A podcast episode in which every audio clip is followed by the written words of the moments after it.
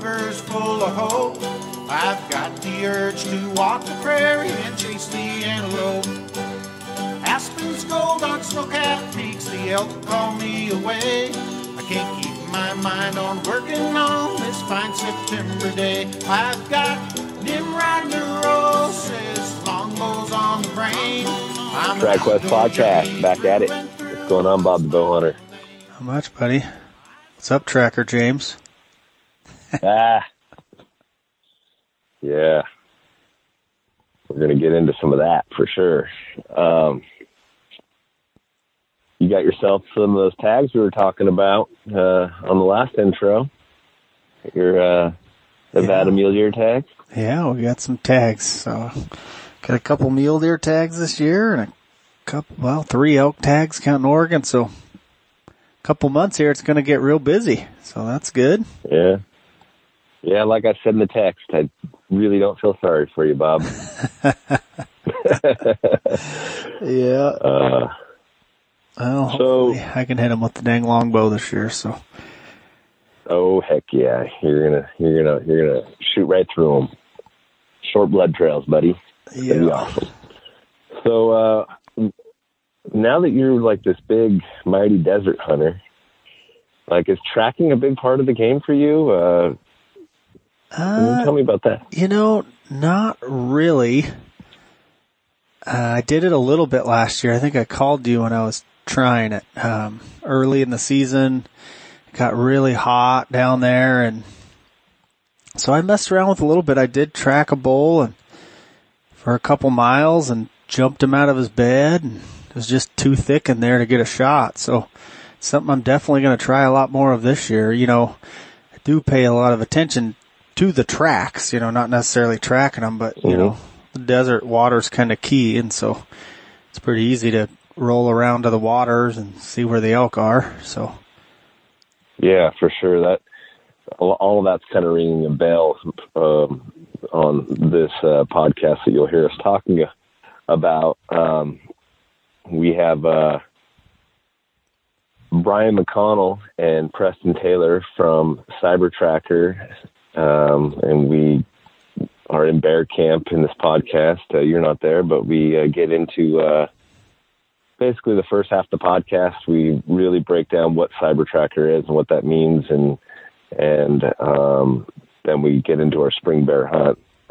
And some of the stuff I learned on this hunt was like, it's really easy to get like OCD on like, you know, if you're hunting blacktails with a tree stand and you're just all in on the tree stand, or if you're hunting, you know, pronghorn on a water hole and you're just all in on that, or, or, you know, spot and stock, uh, bears and clear cuts or whatever. And, and I, I seen with like even the, uh, Preston who's really into trailing and he wants to just trail down everything where, or Brian who's just a very, very seasoned hunter, was like, yeah, trailing is should always be a part of the game, but don't discount ambushing and still hunting and spot and stalking. Goes and and you know your your tracking and trailing are related to all of those. I mean, you track and trail into into good areas when you're deer hunting to find a place to ambush a deer or you screw up a spot and stock and you use tracking to figure out where they went to see if you can get a second chance or you're still hunting until you find that sign and so it's, it's it was a definitely a, a you know kind of an eye opener to, to keep all options open at all times yeah, for sure. Yeah, it can, it can, uh, it's pretty easy. I mean, the tracks lead you to the animal. So that's all you gotta do, right? Uh, It, yeah, but at the same note, I think it's it really is a lost art. Like, you know, you hear guys talking about tracking, and it's always after the shot. You know, after the shot, blood trailing. Um, you don't hear so much about guys just picking up some sign and, and wandering into the animal. And like you said, like you tracked into that bull, and then it's just so thick. And that was our experience in bear hunting. Was um, you you trail into these bears and they go into stuff that you can work through, but then they go into stuff that you just it's impossible. You know, you just cannot go into it. and that that's uh you know often where the the trail ends. So I'll just tell the little tracking story of mine, just because um, it was at. So I had I'd been hunting a couple different areas, and there was a few waters in those areas. And you know, it was early in the season. The elk weren't talking. It was really, really hot. And so I actually went in. My plan was like, I'm going to go in, um, and brush out all the tracks because there's a road that went right by these waters. You know, they were kind of watered at night. And so my plan was I'll go in, brush out all the tracks that, you know, late afternoon and then I'll come back in after the next morning, you know, so kind of like midday the next day. And so then I'll know the elk were in there that night, you know, so they've got to be within, you know, a few miles and I'll track them from there. So, Hundred percent. I went through and I, there's like four or five different water holes. You know, I kind of did this big loop, like probably 20 mile loop. I actually took the broom, I took a broom and I just out there brushed out all the tracks. I'm like, oh, this is awesome. And, uh, well, I came back the next day and I checked like the first five spots and there was no new tracks. And I'm like, son of a gun, I guess this is, you know, isn't going to work. Well, then I got to the last one and by then it was getting kind of late. It's like four in the afternoon and I actually jumped. There was a bull at the water, you know, right off the road, you know, as I was going to check this track eh, or, you know, check four tracks and it took off and I'm like, oh crap. Well, I mean, there's some tracks.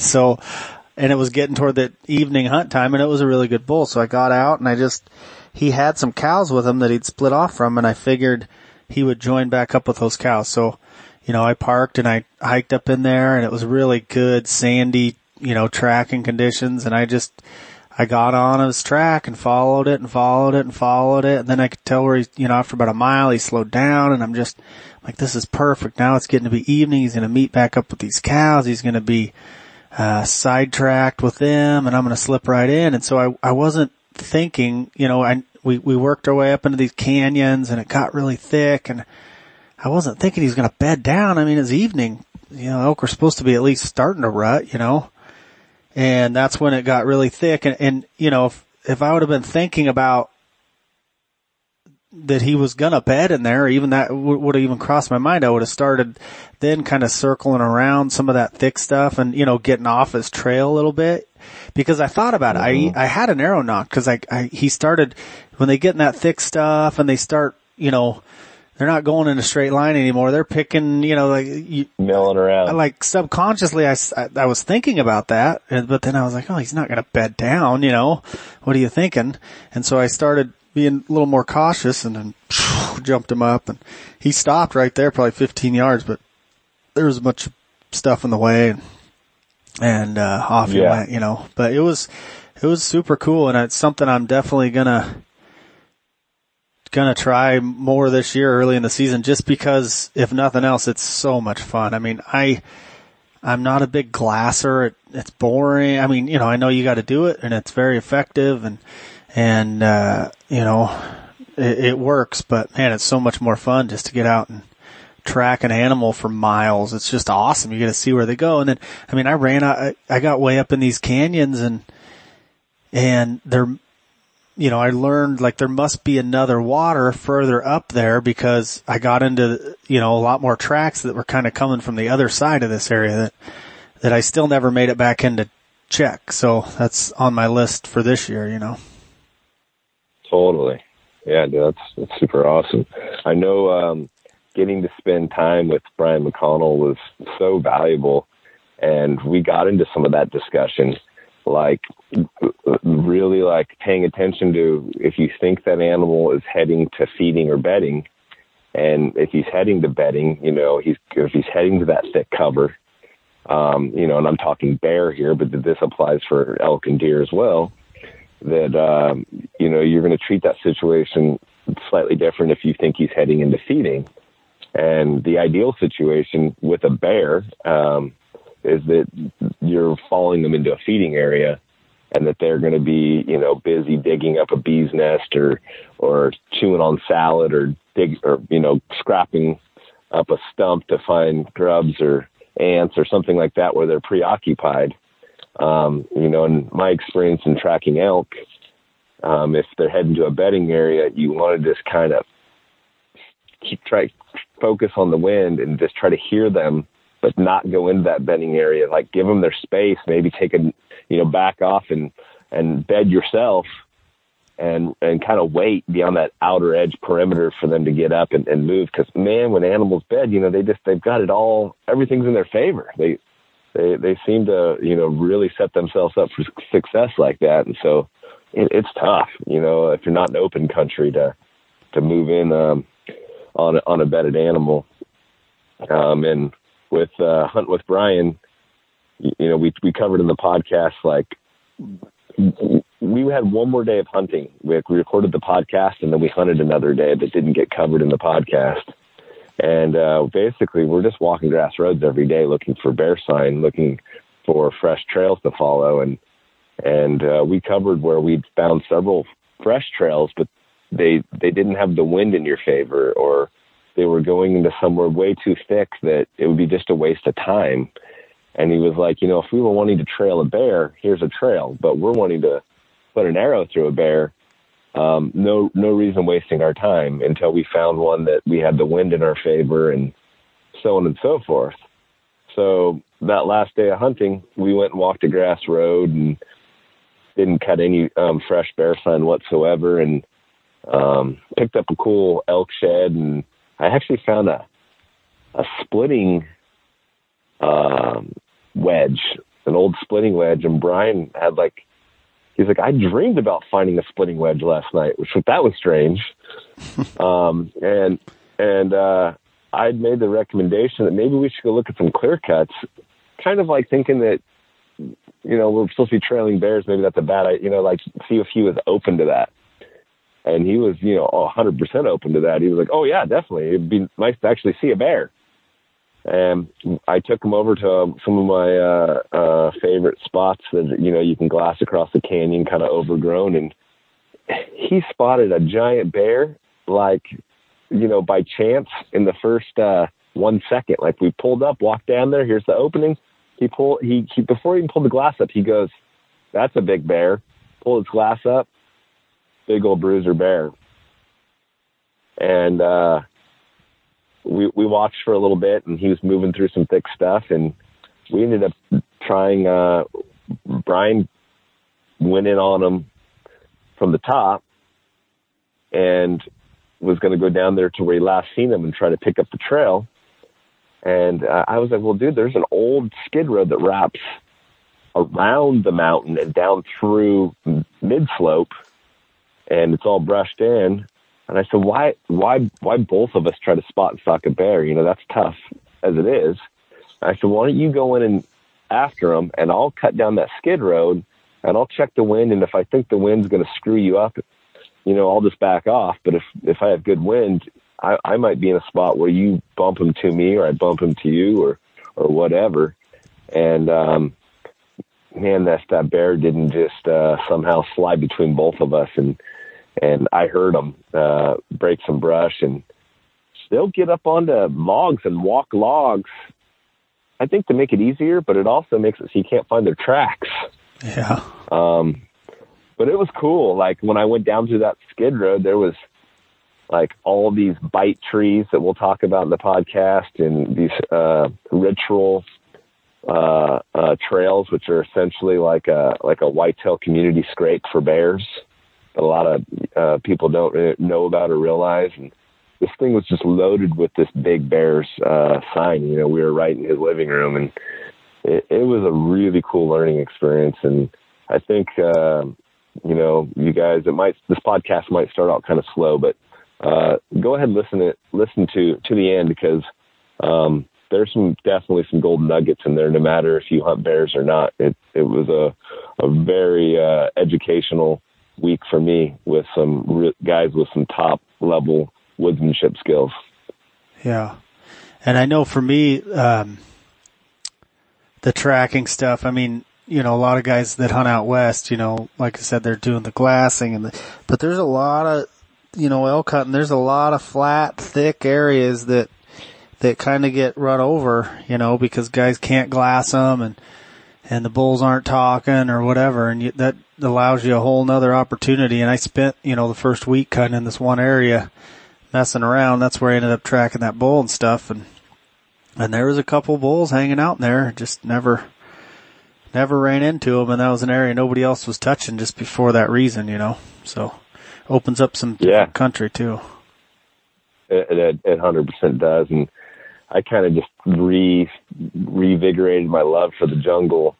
Um, you know, I've had a hard time calling elk out here for the last few years, and and uh, the tracking, uh, you know, is can be pretty good in the jungle. Um, and so I'm I'm kind of excited about uh, hunting here in the backyard again. And it's been four or five years since I've taken it real serious about hunting here, and so yeah, I'm just super excited about that. And and once again, just want to thank Brian McConnell for coming down and Preston Taylor and and Preston's buddy Bear Matt and Justin from Montana. And yeah, I mean, uh, am I forgetting somebody here? Of course, I am John Sattler uh, from Sisters. And yeah, it was just awesome. And thank those guys. And um, I think the Cyber Tracker thing is kind of like uh, I'm going to coin it the university for woodsmanship skills.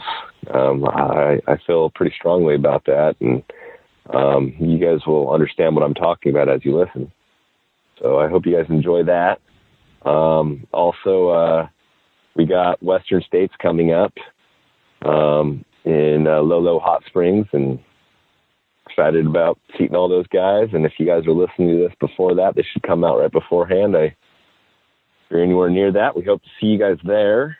Um, what else? I want to thank uh, Carson Brown. He didn't make it to Bear Camp this year because he's uh, being responsible. He's being a, an adult, an adulting, and he's out there uh, hunting down uh, good arrow shaft wood for uh, all of us guys that love shooting wood shafts. He was low on inventory, and he had to cancel coming to hunt and go out and find shafting. So thank you, Carson, for that, and thank you, Sherwood Shafts, for supporting the show. We always appreciate that. And Yeah, and if you guys uh, come into Western States, uh, Andy's going to be there, Addictive Archery, and we're going to set up a little booth next to him, and um, and then we're also going to have the Traditional Archers of Oregon's going to have a little setup. We'll kind of all be together there, and I'll probably be in the TAO one. James, you know, we'll all be together. But come by and say hi, hang out, have a beer. We're really looking forward to it. It's going to be a good time, and first shoot a lot of us have been able to go to since all the COVID stuff started. And uh, we got some new new shirts and hats and stuff just to have there. So stop by, guys. It's going to be a good time for sure. Lolo Hot Springs. yeah, hundred percent. And unfortunately, we're not going to make it back out to Michigan this year. But um, the Compton's uh, traditional rendezvous there is an awesome time, and um, you know we just want to continue to plug those guys because they're they're an awesome organization that are representing uh, traditional bow hunters on a national level, and Yeah, So, that one you know, too. That's a- if if you're on the East Coast, man. That that was so much fun when we went. It was it was such a good time. So get out there if you can. I think it's coming up beginning of June. So yeah, support support all your local traditional bow hunting organizations. Um, you know, a lot of states have a traditional bow hunting organization on a state level. Um, support them. You know, uh, Compton's PBS. PBS has got a, their winter banquet coming up next winter uh, in Reno. That's um, I'm I'm looking forward to that, and that's a ways out. So, yeah, don't forget to support all these organizations that are supporting us.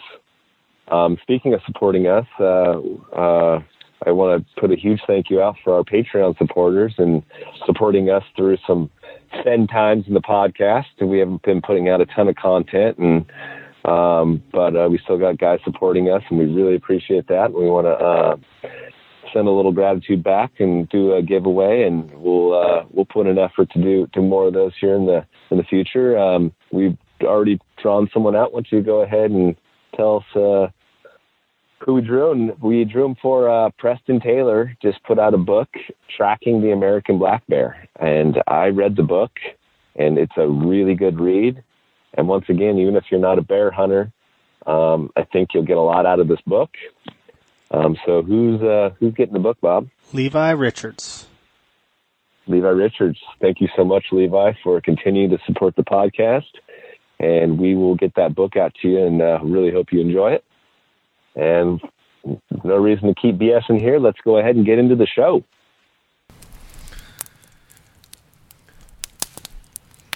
You waiting for me to say something?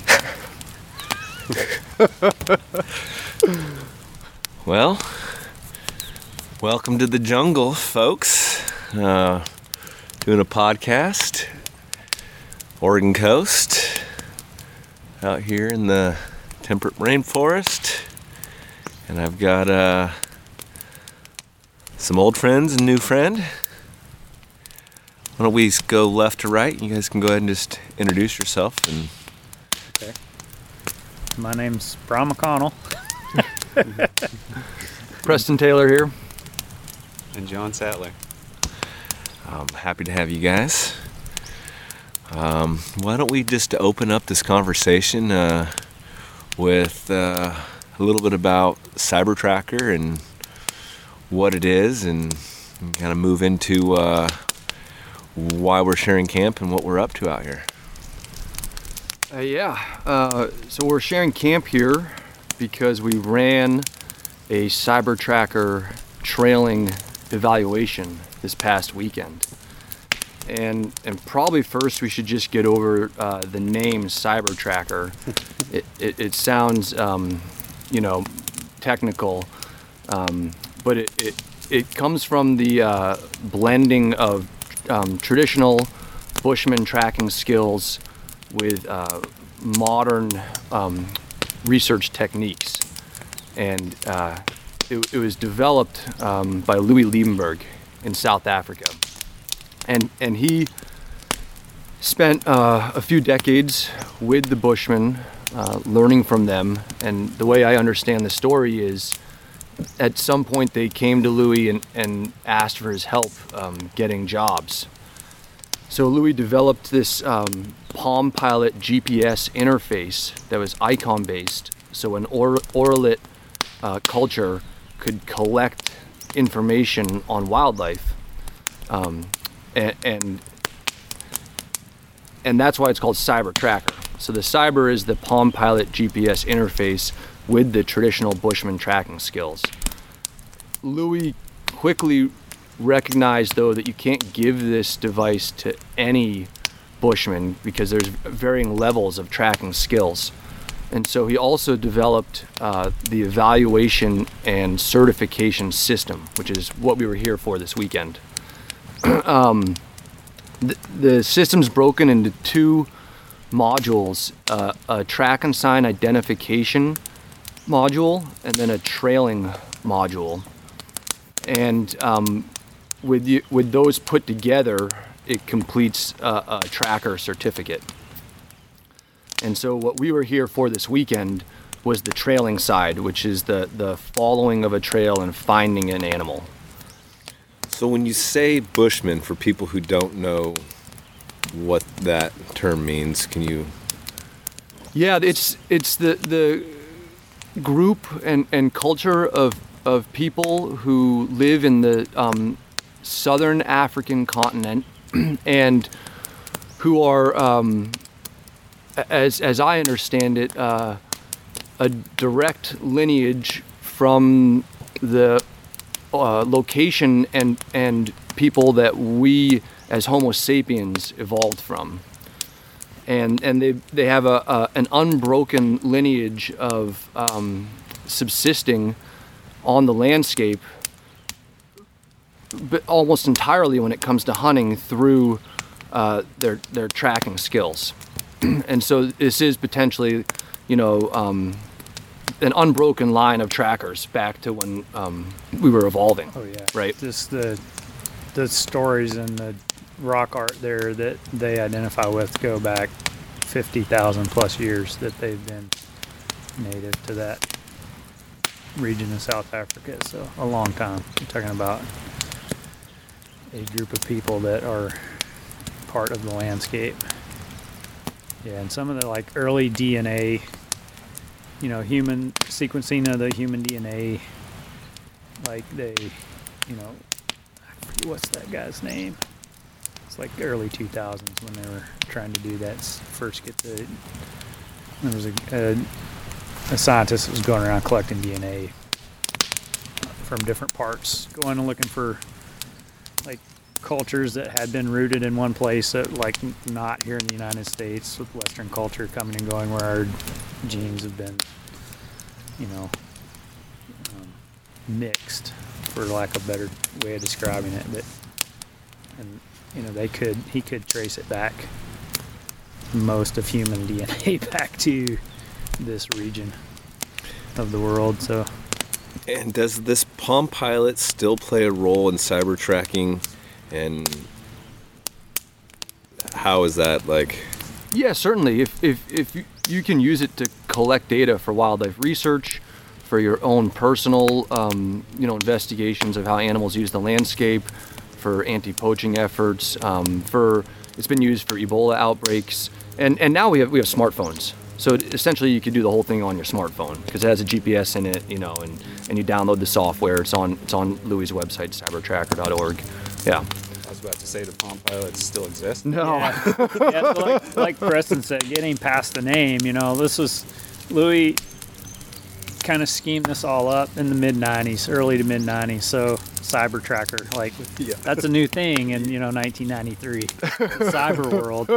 And Palm Pilots, that was like, you know, pre, talking like pre iPhone, pre most people having GPSs. So, and, you know, like Preston's saying, he designed this as an icon driven system so people who can't read or write can but you know phenomenal at recognizing sign and understanding the bush they can just you know like oh here's giraffe spoor. And they had you know an icon they could just press this icon record the gps of it. You know if they wanted to trail it they might trail it and record the route. So it was a good way of collecting data. And like preston said um, the way the that's like he did that as a means of like getting employment and also like doing some cool research but then also you know the he quickly quickly realized the data he was getting was only as good as the tracker doing it. And he would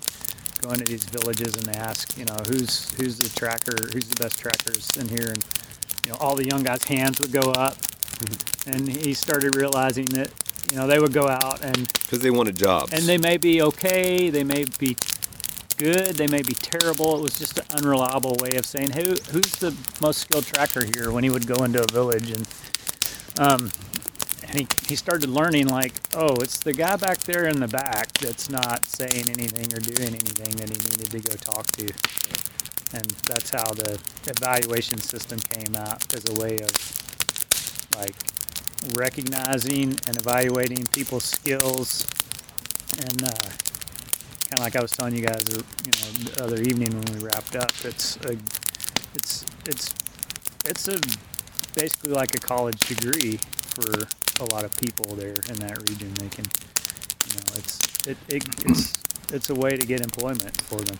and and it's also um, uh, reinvigorated um, the interest in, in traditional tracking skills among the youth in those villages Right. Because the the um, really skilled trackers are recognized they're actually paid based on their certification level and and so it's um, reinvigorated um, the youth to learn this because Louis is, is has and is watching these tracking skills die off and and so th- art. yeah, yeah, yeah. Which is a big loss to all of us, you know, as humans. So how does that come to North America? And why? that's, That's where Mark Elbroch comes in, and I don't even know how he heard about what Louis was doing. I don't know if he read Louis' book or reached out to him, but yeah, through um, Mark going over there, I guess in the late '90s, early 2000s. Mark Elbroch. Yeah, Mark Elbroch, and uh,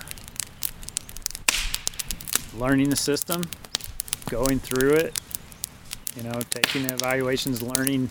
First of all, learning the ecosystem and the animals over there. You know, we we we have like what? There's deer here.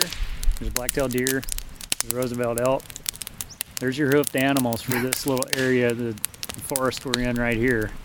Okay, they have, and just in that, in the, think he might have been in the Kruger where he was doing it. I'm not sure, or Thornybush, or somewhere up in the northern part of South Africa. So not the country South Africa, not southern Africa, sub-Saharan Africa, but the country South Africa, the northern part. It was somewhere up in there. He talks a lot about the Thornybush Preserve, and I think that might be where Louis did his first, ran his first official cyber tracker evaluation, which was kind of an interesting story too. But And they've got a lot of different. there's like 27 different antelope that you know leave a track that looks like a medium-sized ungulate.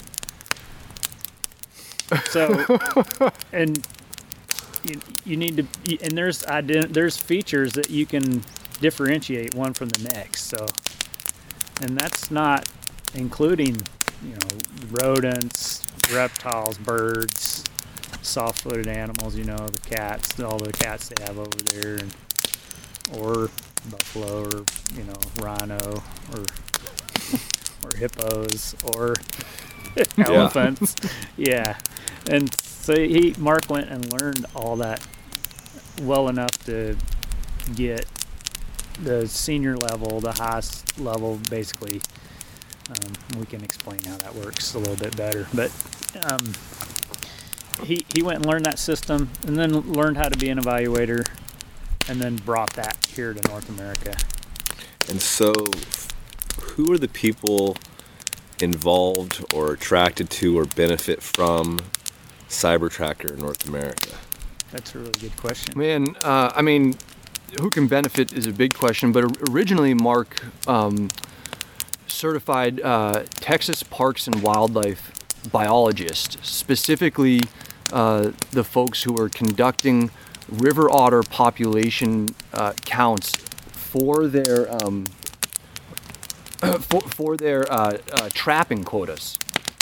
So, so they, they what they did is they would um, walk rivers or canoe rivers, and they would count. They would go to river otter latrines, and they would go to mud banks, and they, and they would count um, river otter tracks, right? And that would uh, inform Texas Parks and Wildlife um, how they should set their quotas for the next season for river otter trapping.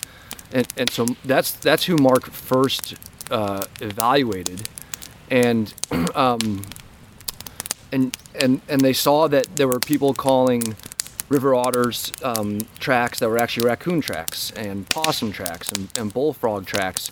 And uh, but since then, Mark, um, the evaluations continue to happen for, and, and the people there have uh, improved incredibly in their ability to identify, you know, river otter tracks, right? But that's that's Mark was really gearing it towards the um, wildlife research and, and academic um, community, right? Um, and, and and that's who them them and the nature education community were sort of the two groups of, of people you know that were first kind of involved um, but but it's it's it's extremely beneficial um, to anyone that wants to learn about wildlife or or get close to wildlife. And so for us as hunters um, you know it's it's an invaluable learning tool. Um, as well as it- its its purpose also is to recognize uh, who are the skilled trackers that, that should be teaching this to other people. And, and that's how brian showed up to it. Um, you know a lot of us like myself we wanted to take it we wanted to learn you know um, and, and and brian showed up and almost aced the first one you know? And mark was like this is the kind of person we're looking for. So it's beneficial to everybody for sure. And, yeah. And it- it sounds like the wildlife biologists are very attracted to it. Um, there's also a uh, group of people who've just kind of took it on as kind of a hobby. Yep. Because they like to be outdoors Yep. and want to understand like uh, birding yeah Yeah, understand what's what uh, the animals are in their ecosystem. Yep. and- and and for and for hunters because i you know i assume most of the people listening to this are, are hunters or, or interested in hunting uh, if you're new to hunting it's an incredible learning tool you will be immersed for a couple of days in the world of wild animals, learning to interpret their sign and behavior, learning um, how to follow their trails across the landscape, how to move quietly on the landscape, how, how to you know sneak up on them. I think that that would be beneficial to most, like not even just a greenhorn hunter, but a lot of hunters that are maybe utilizing this tactic or that tactic, but don't have um, the confidence in tracking. Um, Yeah, yeah. Even if you already are a, a skilled hunter, been doing it a while, I mean, we can all improve, especially in our ability to trail an animal after we shoot it. Um, but certainly just to learn more about uh, the environment and how the wildlife uses it, and to deepen our connection with them.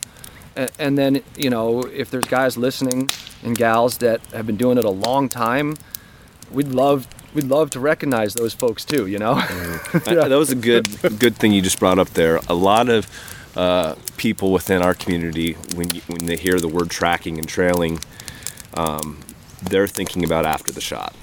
That's generally that that's the conversation. It's it's it's the after the shot, um, following the blood trail um, to to your animal. Yeah, and, and, and we're talking about starting on a fresh track and catching up to that animal before you're taking the shot, um, which, which could be 300 yards, like we saw yesterday with that bear, or it, it could be 16 miles. Yeah. You know, um, and and a lot of people also think that you are limited to substrates such as snow and sand, um, and without that, you know, or or really damp winter conditions, that otherwise um, it's just not really possible. And what I'm learning is uh, that's that's not the case. Yeah, to to an extent, um, we all have our limits, and and there are trails that nobody can follow, um, and we all lose the trail, as you guys have seen. Um, so so there are limits, but it is also more possible, I think, than than people recognize. Yeah. Yeah. One thing, like, just to maybe answer your question about like hunt for what you brought up about hunters is just one thing I'll use it for, even if I'm not super interested in um, necessarily using that technique, that tool of following the trail to get to an animal is I use it extensively for scouting. But if I go to a new area like this and I'm driving or the road system or looking for sign, sometimes if I've, you know, or with bears too, like I'm not seeing anything fresh, I'll just get on a trail that looks like it's one or two or maybe even three days old and follow that for a couple of miles till I start seeing fresh sign. Will take Like, you into their It'll habitat. take me into where you know, uh, and I'll know where.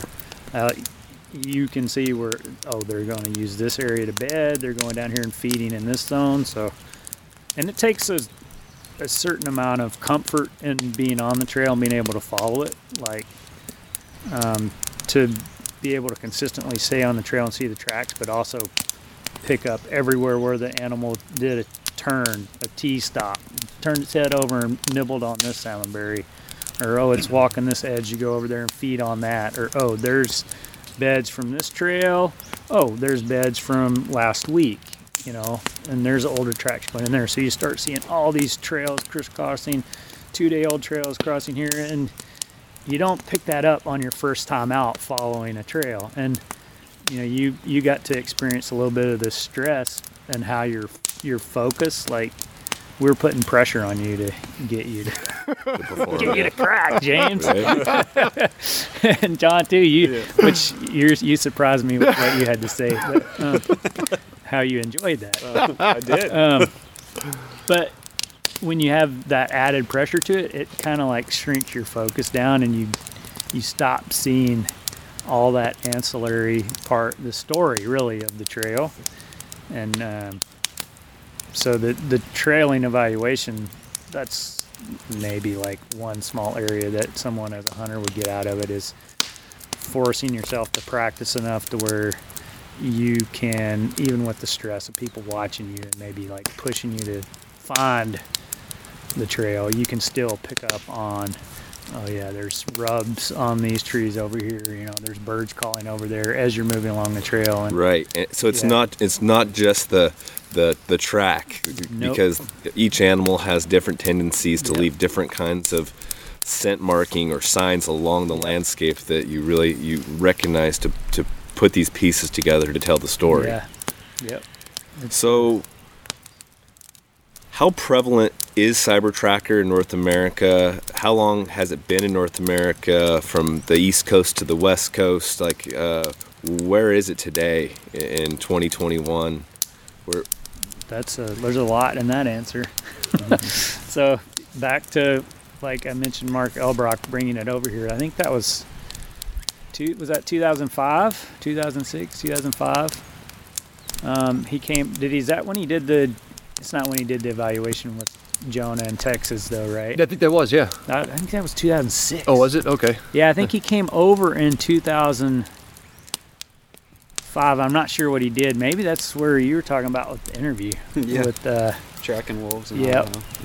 Yeah. with Louis and John Young. I know he came over. I thought in the spring of 2006, and he brought the African, some of the African guys with him. Um, I know Louis came, and they went to that conference, the Mhm. ISP, the International Society of Professional Trackers, which is um, still around. Um, but they, for a while, were having like yearly conferences where a bunch of trackers would get together and kind of have a symposium. And they came and did that in Southern California, and a couple of um, the Bushman guys came with them, or maybe might not have. I don't know if it was. I don't. I don't have my facts straight, but I know they brought. There was a bunch of senior trackers. There was a bunch of senior trackers Yeah. came from Africa. and Yeah. from Africa, and uh, and Louis and Mark, and they went to this conference, and then like after the conference, they did some workshops down in Southern California, and like some of these senior trackers took a group of people with them, and there's some great pictures of these guys showing, pointing to black bears, like up on the hillside that they had just took five people into. And the, none of these people that were with those groups had ever seen anything like that, let alone imagine that it was possible. And so, N- Not to mention that these senior trackers had probably never seen a black bear before. exactly. but you know, it's there was a lot of oak savanna, a lot of sand, and it's similar substrate. And you know, it's kind of like I was telling you guys stories about being in England. If you can track a red, you know, an elk here in the Elliot, you can go to, you know, southern Scotland and track sika deer because it's similar substrate. So track looks like that there and looks like that here. And so you get into those dry, sandy, those arid regions. Anywhere in the world, the, the tracks are going to look the same. The way you, the sign you see, you know, the animal, you know, the morphology of the animal may be different and leave a different number of toes, and the claws may be positioned differently. But um, but yeah, as far as like tracking hoofed animals, as long as it's similar substrate, similar similar soil types, that's the cool thing about tra- the trailing side of it is it's really transferable to different areas. You know, I've done it all over the United States and Alaska and gone to Europe and done it, and it's it, it, yeah. I get off the plane there in England, and it's, just like following blacktail here. So that's but uh, go back to like what you were saying, like the time. Um, so yeah, that was 2006, I think, when it really got started, and um, a lot of people that were at that conference um, were people that worked or owned or taught at different um, natural skills schools, outdoor schools, and they it planted a seed and they contacted Mark about getting evaluation started, and so then it kind of got into the, like that naturalist community and hobbyist community, and um, kind of slowly spread. Um, and he, in 2007, Mark started getting bringing on people. He was the system was working. Like he was going out identifying people that had really good skill sets, mainly focused on the track and sign side of it. Uh, Which is which is so the system's broke into two parts. There's trailing, like Preston mentioned, and the track and sign. And the track and sign is much more. Um, I don't want to say black and white compared to the trailing, but it's um, it's a it's kind of an ingenious system that Louis has set up. So he takes the, the trailing side where Preston mentioned you're, you're going out following an animal with the goal of catching up to it and observing it for whatever purpose, right? Um, but along the way, you may be seeing all this other animal sign.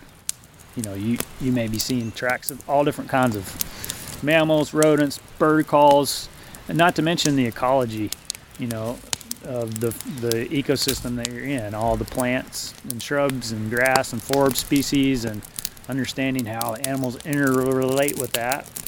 And so the track and sign of it is like that, just what it says. It's the track and sign identification. So, you know, and it could be, you know, what are those marks on that tree over there? Well, it's where someone hacked at it with a hatchet. That that would be a fair question on a track and sign evaluation, right down to you know identifying um, the front foot of a deer mouse, right? So um, that's what you do on the track and sign part. You you go up. It's it's 50 questions for a standard evaluation. You go out and an evaluator you know draws a box around a track in the ground in the soil and you know someone's standing there with a clipboard and they may ask you simply who is this and you say black-tailed deer and the person checks the box and then then after that question everybody's had a, it's in a group of 10 people typically and after all 10 people have given their answer, you stand around and you talk about that black-tailed deer track. And if there's everyone says it's a black-tailed deer track, well, there's n- really not a lot of learning that's going to go on because you guys all know what black-tailed deer. But if six people said, "Oh, that's an elk," then the evaluator is going to sit there with you and say, "Well, okay, here's the reasons why it is a black-tailed deer and not an elk." and they'll go through the morphology of the track, the size differences, you know, and um, point that out so that you have a chance to learn from what you didn't identify correctly. And so then that just repeats 50 times over. And it's just whatever you find on the landscape is fair game. So it's it's really uh, giving you knowledge, tools, so that when you're out on the trail, that you can understand. Yep. Even if you're trailing a, a black-tailed deer, um, how it ends up um, interacting with the rest of its habitat and animals and Yeah, plants and- yeah. If, if you're say you're following a, a bear on a um, dusty road, and some small mammal tracks cross it, Yep.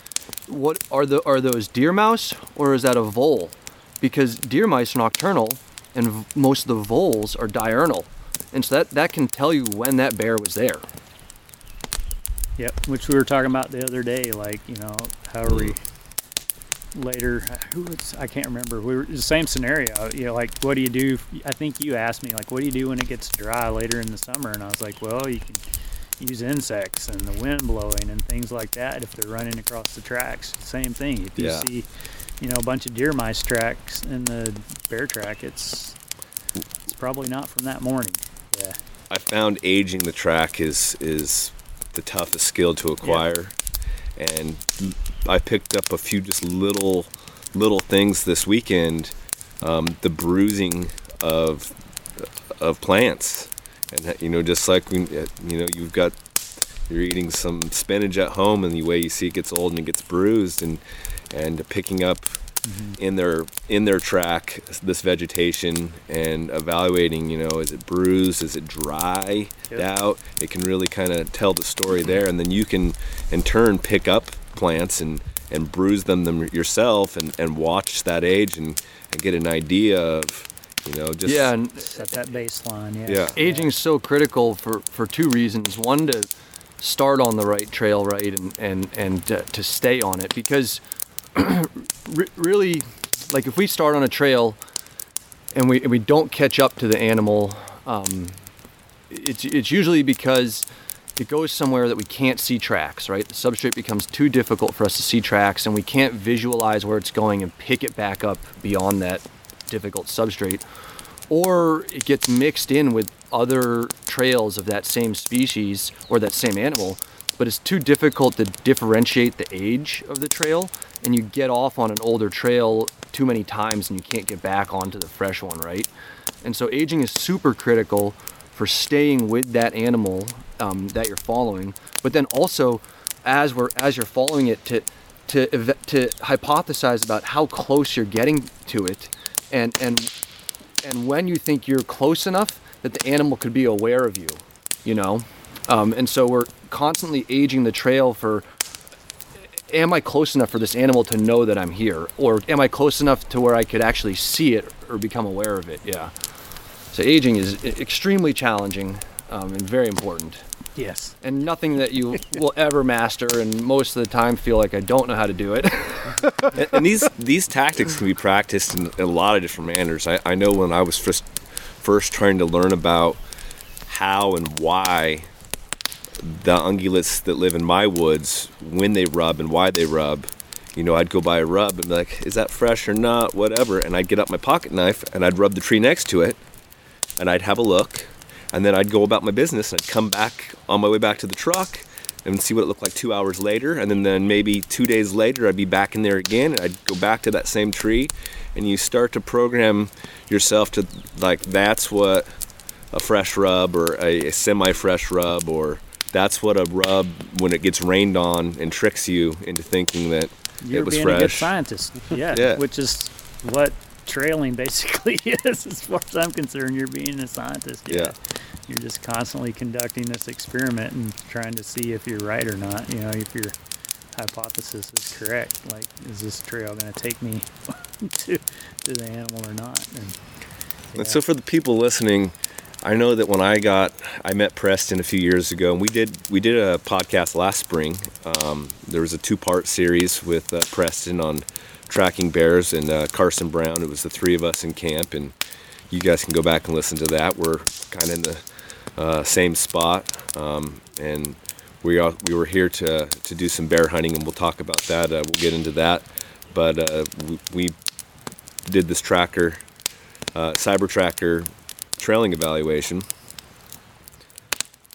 Tell us a little bit about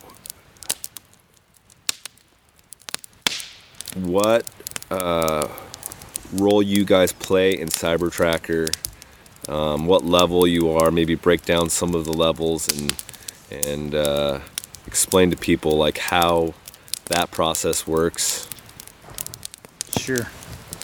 So that kind of ties into what we were trying. I was trying to answer.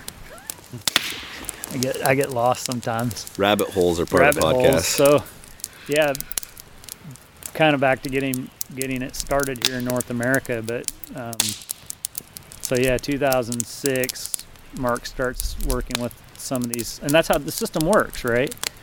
It works for identifying people that have a solid knowledge and, and skill base as an outdoorsman, as an ecologist, as a, a really good tracker.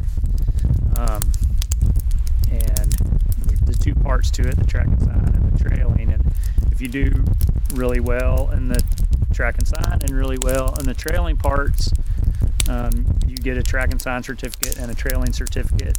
And together, those scores combine and, and we award people with a tracker certificate.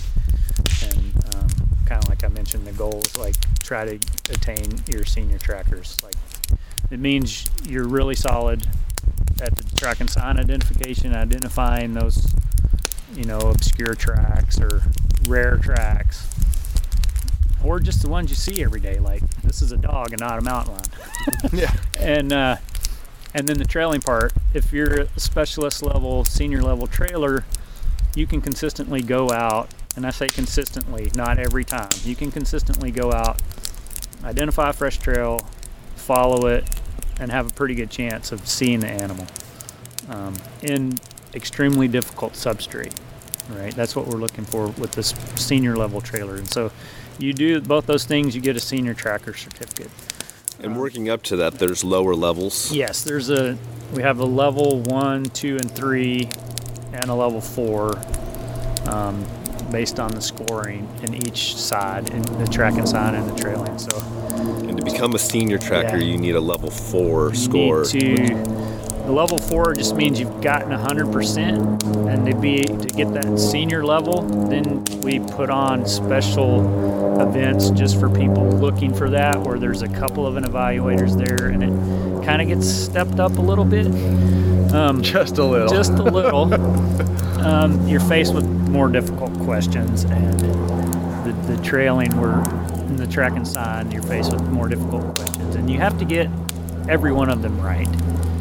And uh, so there's a little pressure that goes into that. Maybe that's why it feels more difficult. And um, for the trailing, we're gonna you're gonna need to show us an animal at some point. May not happen on that particular evaluation, but um, and then we're gonna work you basically all day on a very difficult trail. Okay. And uh, So why don't Yeah. you give a uh, proper introduction of uh, Brian McConnell and and, and where? almost there. Go ahead. yeah, sorry. So yeah, he, we get these evaluators going. Um, he start the system worked through Mark recognizing a few talented individuals that were really good, and he started working with them being evaluators um, for the track and sign portion. And he hadn't done much trailing up until that point. Um, and in 2007, just by chance, I was able to meet Mark um, by taking a, a track and sign evaluation and also at the same time they offered a trailing evaluation to the the staff of the school I was taking a tracking class at and uh, I kind of like forced myself into that trailing evaluation. And it, I got to go on the condition that you know I would go last and only if there was time. So I did that and I did pretty well.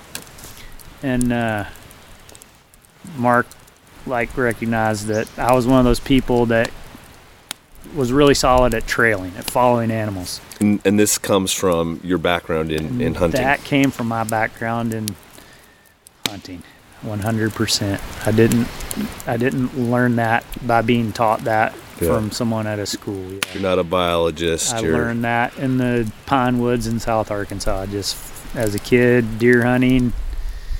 Um, I think I was like 11 years old. I shot a deer with a 20 gauge double barrel. Shot it with a slug, crippled it, and uh, spent the rest of the day on my hands and knees following tracks because there wasn't much blood.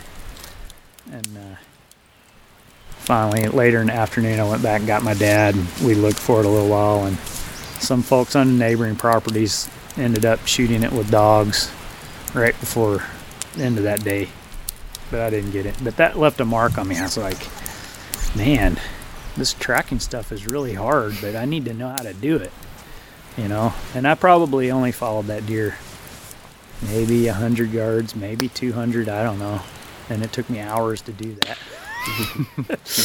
but I followed it far enough to know where it was going, and then you know my dad called those folks over there, and they ran their dogs on it, and ended up, and it was, yeah, just what I thought, and shot it in the leg. So yeah, after that, I I took the tracking part of my hunting serious, and you know I would go, I was just always looking for tracks. My grandpa, um,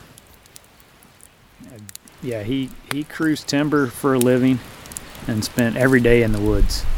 And uh, he he took me deer hunting a lot and showed me. He basically gave me my first introduction into like, you know, what a coyote track looks like and what a, how to tell them apart from fox and dog and you know and showing me deer and hog and. But yeah, after I shot that deer and started realizing the importance of tracking, I you know, there was a few nights I remember being out there with the old propane lantern, walking along in pine straw, going, "Where did that go?" You know, I like shot at it, and I was a terrible shot too. That probably didn't. As an 11 year old.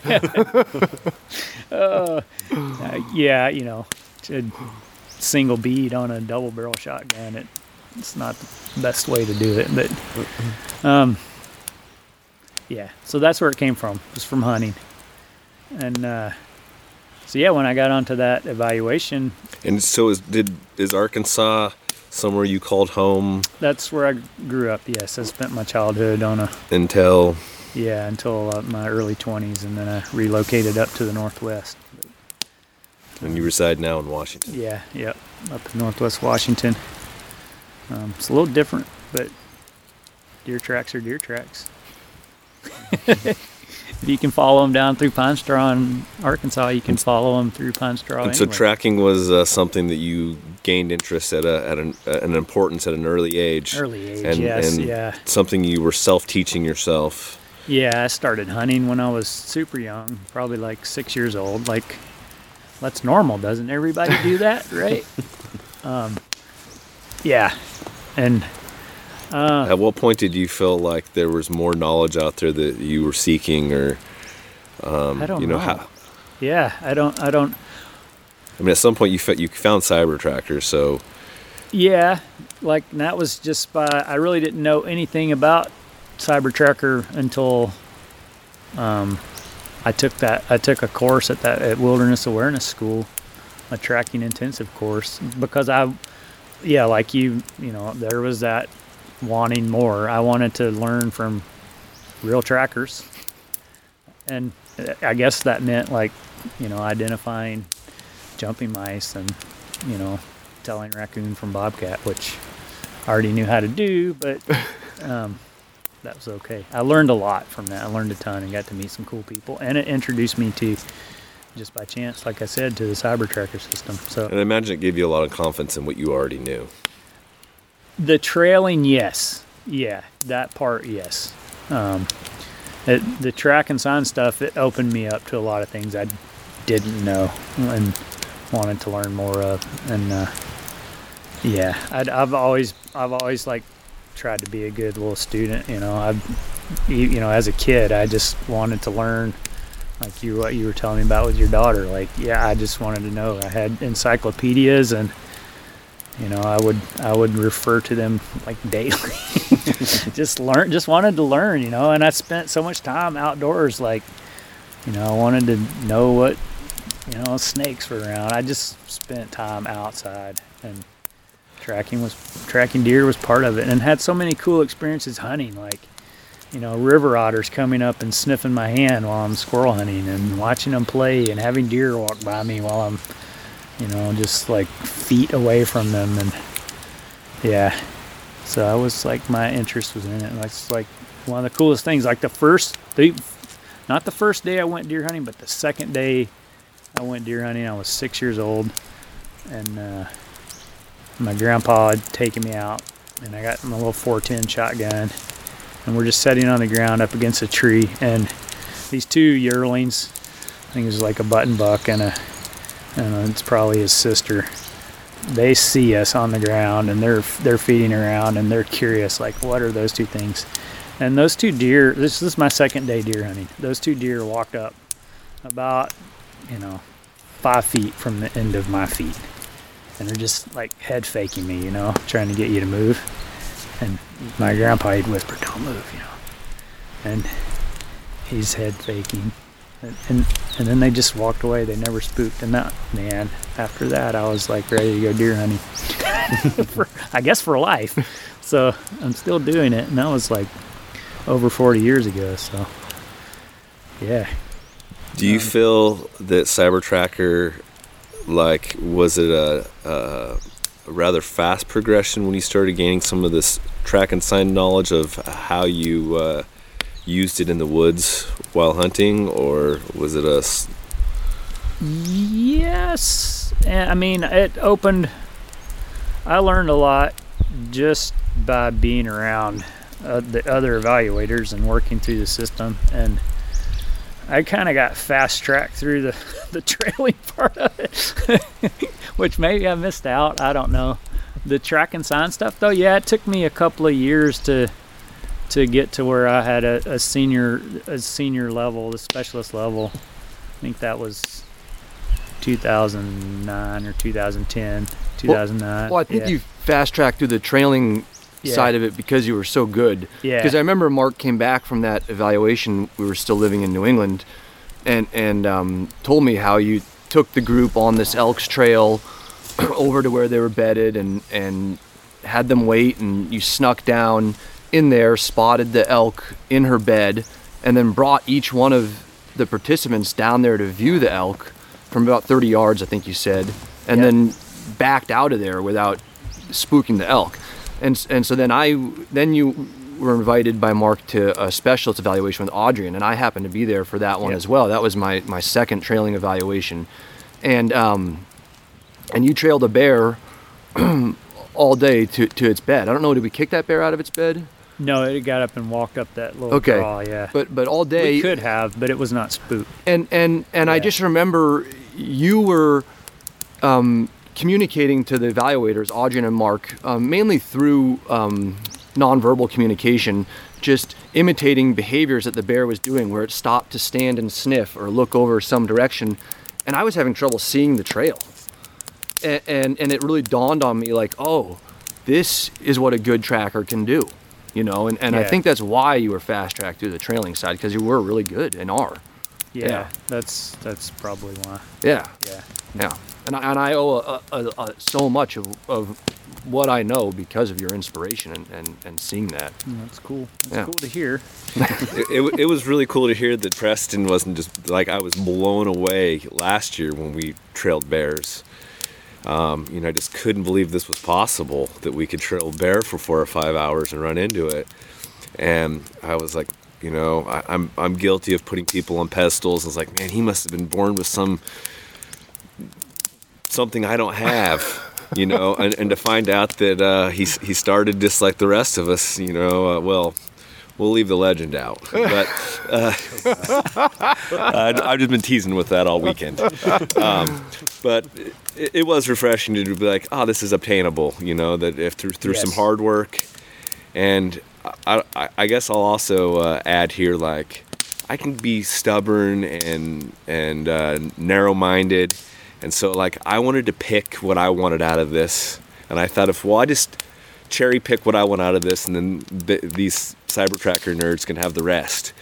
And man, just in a short bit, I realized that this is a complete package, and if if you want to be the complete package, you, you got some work to do, Jim. And you know, the birds. who, who would have like how did I, I I was ignoring the birds the whole time. And the birds uh, uh, some of the birds are telling you what's going on.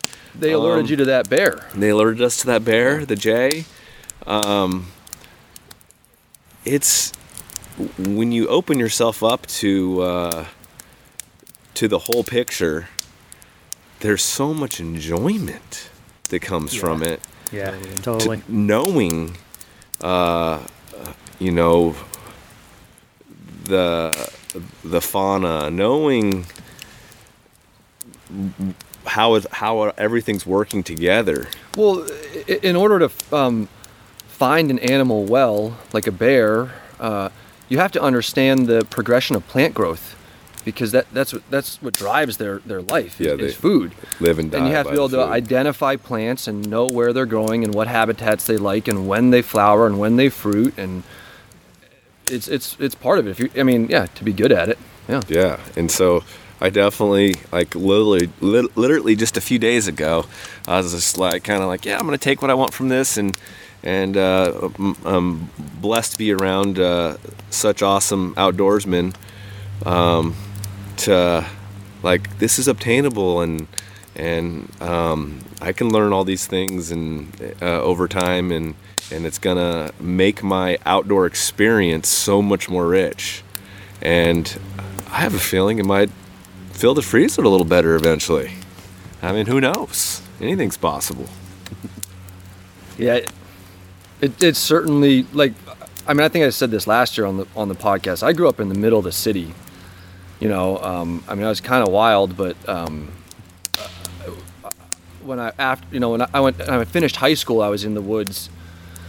And after high school, I left the city to live in the woods. You know, um, not in the woods, but you know to be in, in, involved in the outdoor experience. And, and it's been a long, you know, slow learning curve for me, and I still feel like I'm learning. I have so much to learn, but it has, uh, like Brian said, led to incredible experiences um, of just being really close to animals, and getting to see them behave uh, like they would without um, people watching, you know? Yeah, and fill the freezer. Yeah.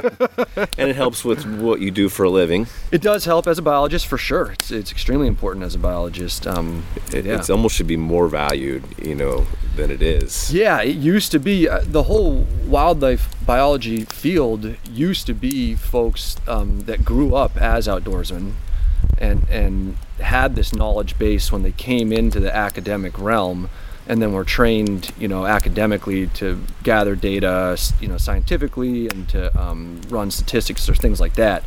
And it and it sort of switched, you know, in the past couple of decades where most of the students in wildlife programs are from urban areas. And so they're being trained in that academic side of it but don't have the outdoors um, experience to bring to that side as well. And and it's missing for sure It's missing amongst. I'm, mean, I can't speak for all hunters, but it's missing amongst the hunting community too. I, I- I feel. I mean, yes, there are guys like Brian, uh, Gary Wallace, um, Dan Godfrey that, that they almost take it for granted their their uh, their ability, their abilities, um, and. But as a whole, I look around and you know, it's just about the, the after the shot. Th- th- There's, I mean, I'm so guilty of like, well, they took off and go find some different ones. Not, well, I finally found them. Let's stay with them. yeah and for me um, this is just for me personally I- I want to be involved in the hunt in, in a way that uh, is as natural as a human behavior as possible.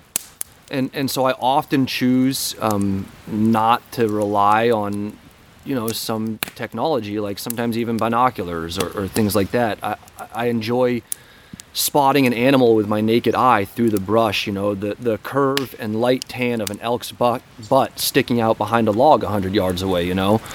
Um, and that doesn't mean I don't hunt with binoculars or I'll take a rifle out too, but um, I, I really thrive for that human, you know, experience that we have been in, involved in that's driven our evolution, you know, for time immemorial. Yeah. And you have worked your way from the bottom. Yeah, from not knowing anything about animals, literally nothing, um, to having a, a, a a really good, solid foundation in, in, in natural history and animal behavior and in, in the recognition of sign on the landscape and the ability to, to follow them to find them. How, how much did Cybertracker play a role in that?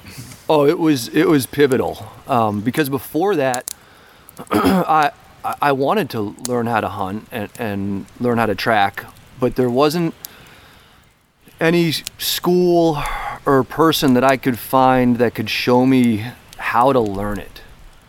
There were there were people that said they were good, and I took a lot of classes, but I I, I, I never had a model of this is what you did well, this is what you need to improve on, here's how you improve, and and that's what CyberTracker really provided for me was um, an honest feedback of where I was strong and where I was weak, and at each evaluation, a few constructive criticisms about how to improve. And so I would take that home and work on them. And it was really in the practice for my next evaluation that I progressed, you know, um, as well as really committing to, to hunting with a um, traditional bow, which just forces me to get closer, you know, and to spend so much more time in the woods because I can't get a shot as often as with a rifle.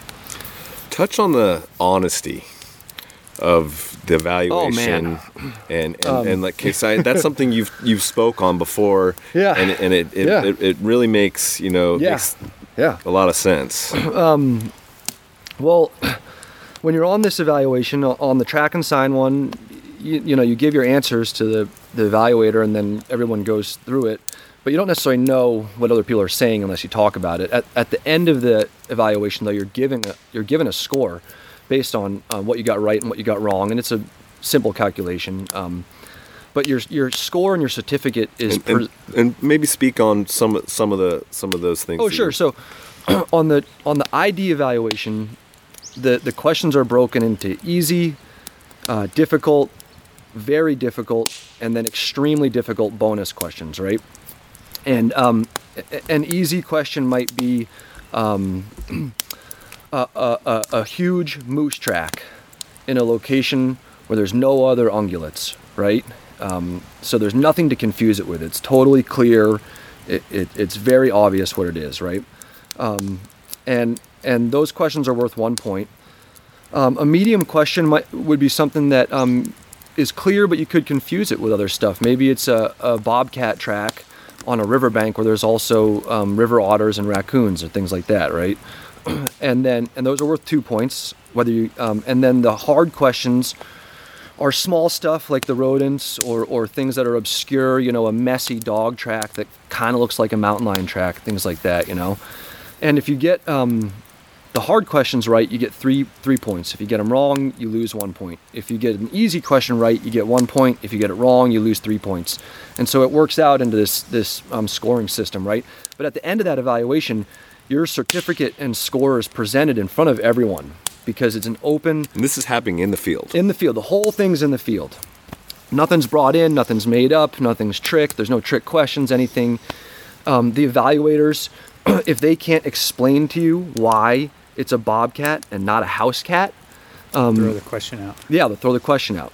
Um, and, and you can challenge them. You can say, no, these are the features I'm seeing um, that lead me to think this. And, and they'll consider that. And, and if they still think they're right, they can say, well, this is what I'm thinking. And, and they're not just going to throw every question you argue out. Right. But, but you know, I have seen them. Um, you know, I've seen Mark ask this bird track, and, and Barry Martin said it was a quail, and Mark thought it was a spotted sandpiper because he looked too quickly. And, and Barry said, no, no, no, look at the, the knuckliness of the toes and the claw. And Mark looked down and he said, oh, you're right. You know, and, and so the evaluators have to be extremely honest. and, and then your certificate is presented in front of everyone. Um, so it's an open feedback. With the trailing evaluation, it's different because uh, the, during the two days in the field, you don't receive feedback while you're on the trail. And um, in the trailing evaluation, uh, and Brian could probably explain this better. Um, it, it's also more difficult because we're we're rating the trail as easy, difficult, very difficult, or extremely difficult, and it changes constantly. And so we're so we're assessing how well you're following it um, in those conditions and as it changes.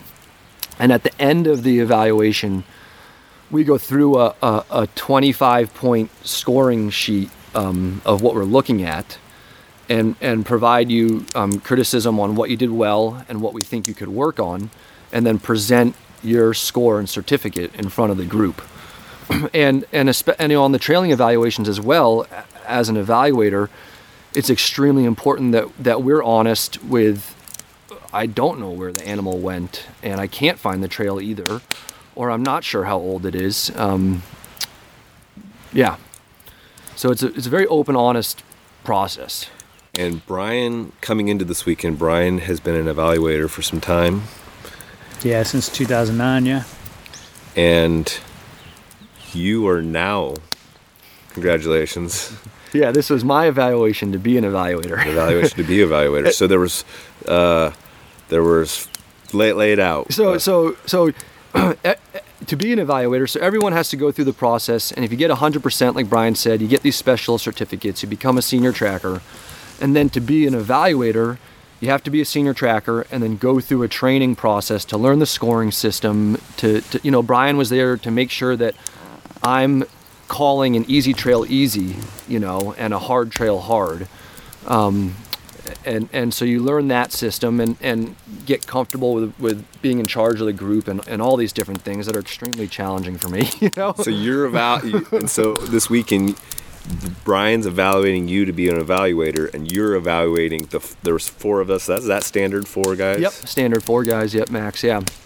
Um, yeah, and I was and that's that's been a years long process. Like we, for a couple of years, have been evaluating Preston to be an, an evaluator. Yeah, years. and and and this was like he was not so much like being evaluated other than just me watching and going, yeah, you ran that. You did a good job. Yeah. Congratulations. Confirmation. Now go knock your socks off. Yeah. Yeah. so yeah.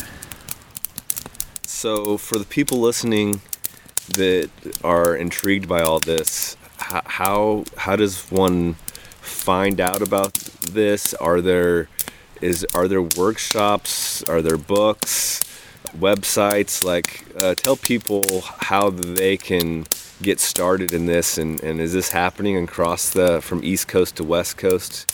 Yeah. I mean, what? Yeah. So um, there, there's a Louis Liebenberg has the cybertracker.org website, and that's for Africa. In North America, we have uh, the CyberTracker um, Tracker Certification website, and, and that's that's trackercertification.com. And all the evaluations that are going to be run are listed up there. Um, and, and so you can, there's a contact person for whoever's hosting it. And so you can get on that site to see where one's happening and sign up. Um, and they're happening across the country. Um, a- as well, uh, you can contact an evaluator and host one anytime, you know, as long as they're free and can do it. Um, so anyone can host an evaluation. Uh, any of the senior trackers and specialists, um, I think all of them run workshops, and and if you and especially for the trailing, if you if you haven't done any trailing before, it'd be good to just have hire them to come out to do a workshop first. But if you have experience following animals, um, you could do an evaluation. Yeah. Yeah, that's and that's a big difference between the the track and sign and the trailing. Like anybody could go do a track and sign and not be overwhelmed and get an educational experience out of it and get some positive feedback, even if they don't get attain a level to get a certificate. Like if you just show up, we're not going to give you a certificate. You have to at least attain a 70% on the track and sign to get a level one certificate. Oh, everybody doesn't get a trophy. No, and, and not even not even on the trailing. There's been times where we've been out with people and they they you know we just made it, didn't get a certificate, right? we just turned first- into My like first a- one, I did not they- get one. Yeah, that, and it happens. So we just turn into a learning. Like okay, y- but the that's the difference between the track and the track and sign I think and the trailing is the track and sign's much just the way it's structured and it works. It's it, it kind of ends up being much more of an opportunity to get an education experience out of it. Whereas the trailing, you're thrown in the fire. It's or the deep end of the pool or whatever analogy you want to, uh, you know, you want to use. You can even pretend like that's not what's going on, but that's what's going on. yeah, you you were you were, and you're you know here's this track. If you just stand there and stare at it all day, we're not going anywhere, and I can't I can't assess your skill level. And like Preston mentioned, we're we're looking at the trail and we're looking at you, so we're really we're judging the trail. But as far as like you following it, the trailing is a performance driven. It's perf- it's based on performance. It's a performance assessment of your skills. You have to demonstrate, you know, non-verbally that you, you can't tell me about how you can follow a trail. That's great if it, that's true, but unless I see you do it, I can't assess, you know, how well you do it, uh, where you do things great, what the trail looks like, where you make mistakes, what the trail looks like, where you make mistakes. I can't assess that. So it's much more performance. So if you don't have some skill level to start, you can't even function enough to get anything out of it. So we have to see you do something in order to give you any type of feedback on it or much less make an assessment.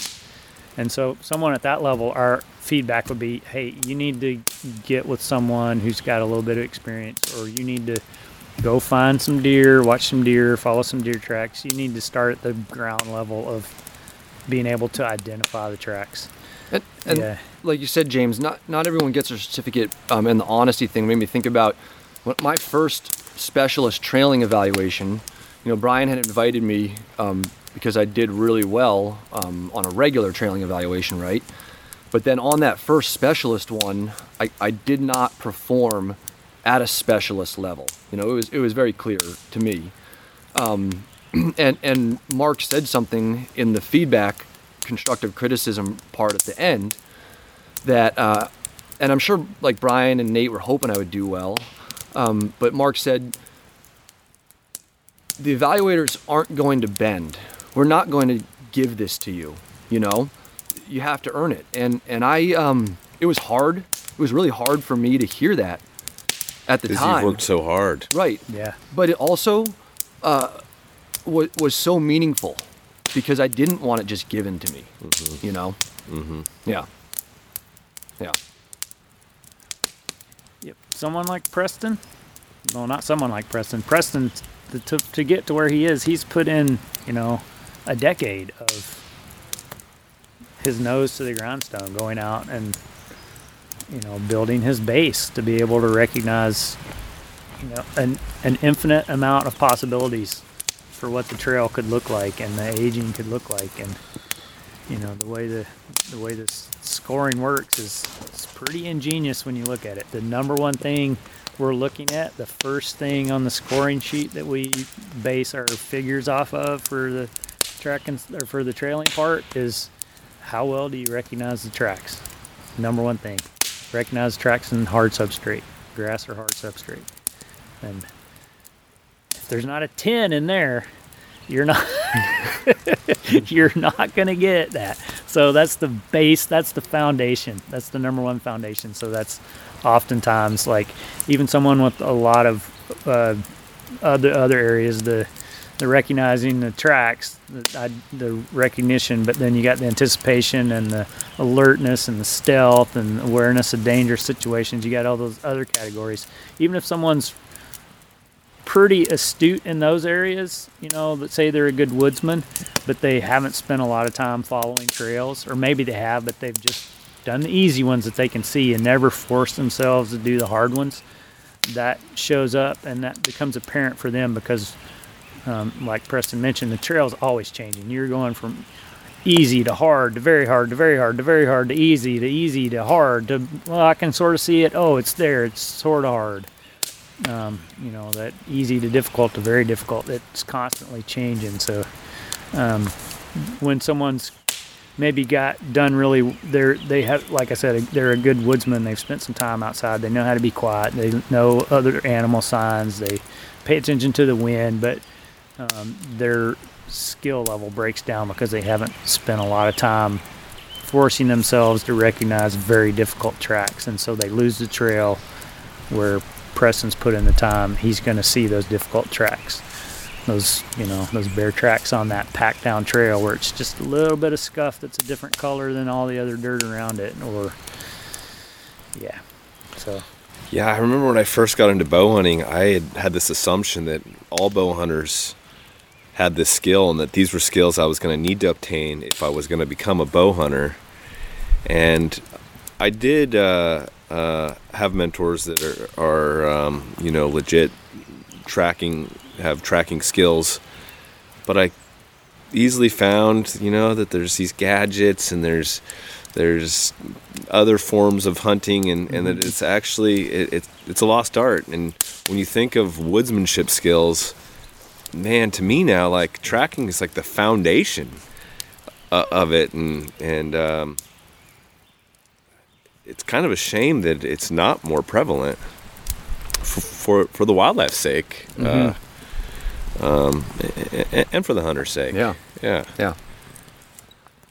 so, also speaking to my one track mind, I didn't, I, I'm a researcher, researching everything out that I do, but this, I, I just had something, I kind of thought I was just going to cherry pick this.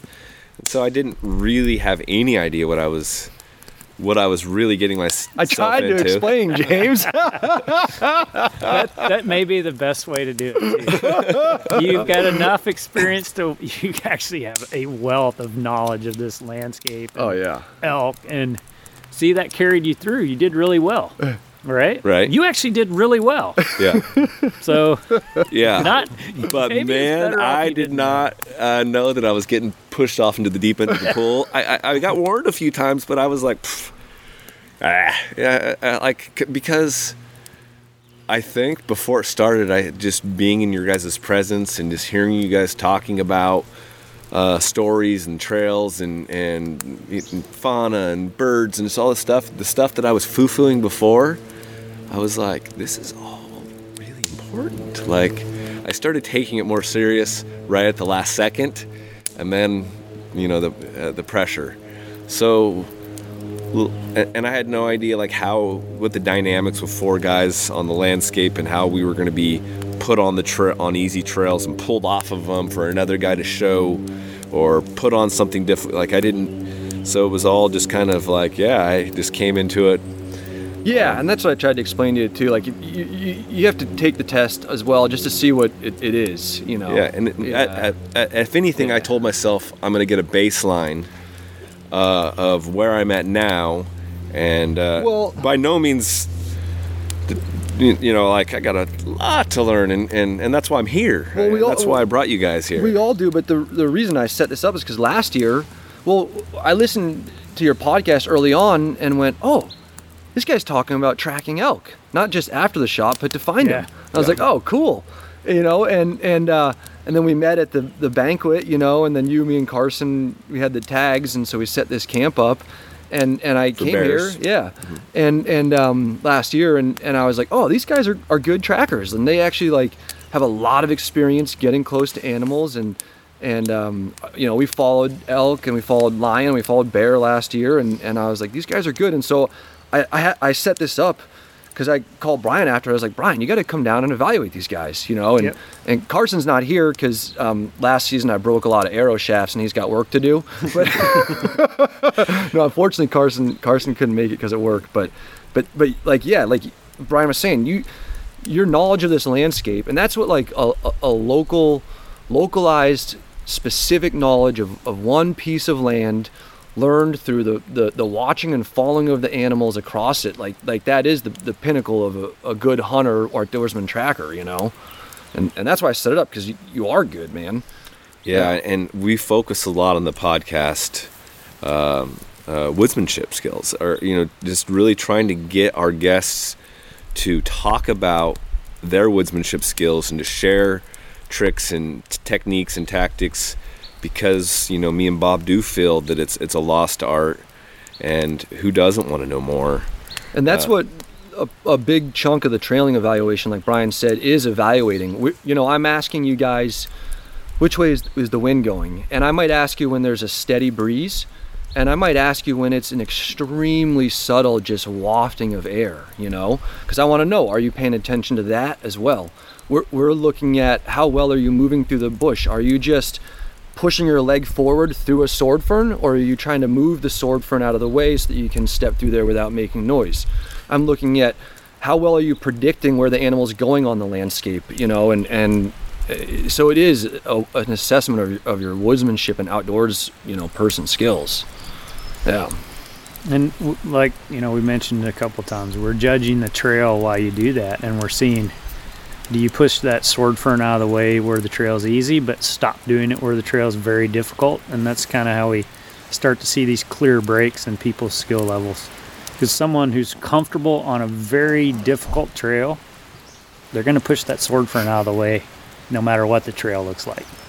Whether they've lost it and are have been searching for it for 10 minutes or whether it's you can see tracks disappearing 20 yards into the distance so yeah And that and that that's a good point, Brian. yeah they do it they do they do everything well when it's very difficult that's what someone who's good at it's going to do they're they're seeing everything and they've got their head up and they're being quiet where it's hard and, and and like you said, when Yeah. when you lose the trail, um, we all lose the trail. Like I, I have not met someone that can follow a hard trail without losing it. it. There might be some substrates and some trails that are so easy that you're not going to lose it, but for the most part, we all lose the trail constantly, and, and we're looking at um, how well you find it, how efficiently, um, if you can find it when it's really hard to find.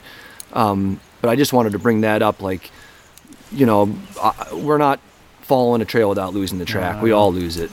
Yeah. but it's having we don't we don't just lose it. Right. There, there there's Right. techniques and tactics to to you know ref. You know, you're not always going to refine it. Right. But in my old tracking, or uh, old tracking, like the way I would go about it before, like you know, once I lost it, I'd be like, well, you know, I didn't know about. Well, look at let's work this out and Come back to your last track. look and for the travel routes. look for the travel Work routes. them methodically. Uh, track traps. Yep. You know, like oh, there's a track traps. trap over here. You Yep. know, the substrate's changed to mud or sand or snow. Something that's going to give you confirmation. And that's something that Adriaan Louw, who's a, a, a master tracker in the Cyber Tracker system, told me is that the difference between a senior tracker and someone that's not a senior tracker is a senior tracker isn't going to go home when they lost the trail. And there are times when we lose it and can't refind it, but I might put in three, four hours, Yes. you know, before I give up. like last year we we trailed a bear into a, a elk bedding area and we spent an hour the three of us working that out Mm-hmm. and and until we figured it out and got back on the trail of the bear Mm-hmm. and that was an a big moment for me that that moment that was like the biggest takeaway. And that gave me this whole new confidence in you know you don't have to have snow. You, you know you don't have to have like these substrates. You're going to find little pieces of that track trap or whatever to to give you that evidence that you need.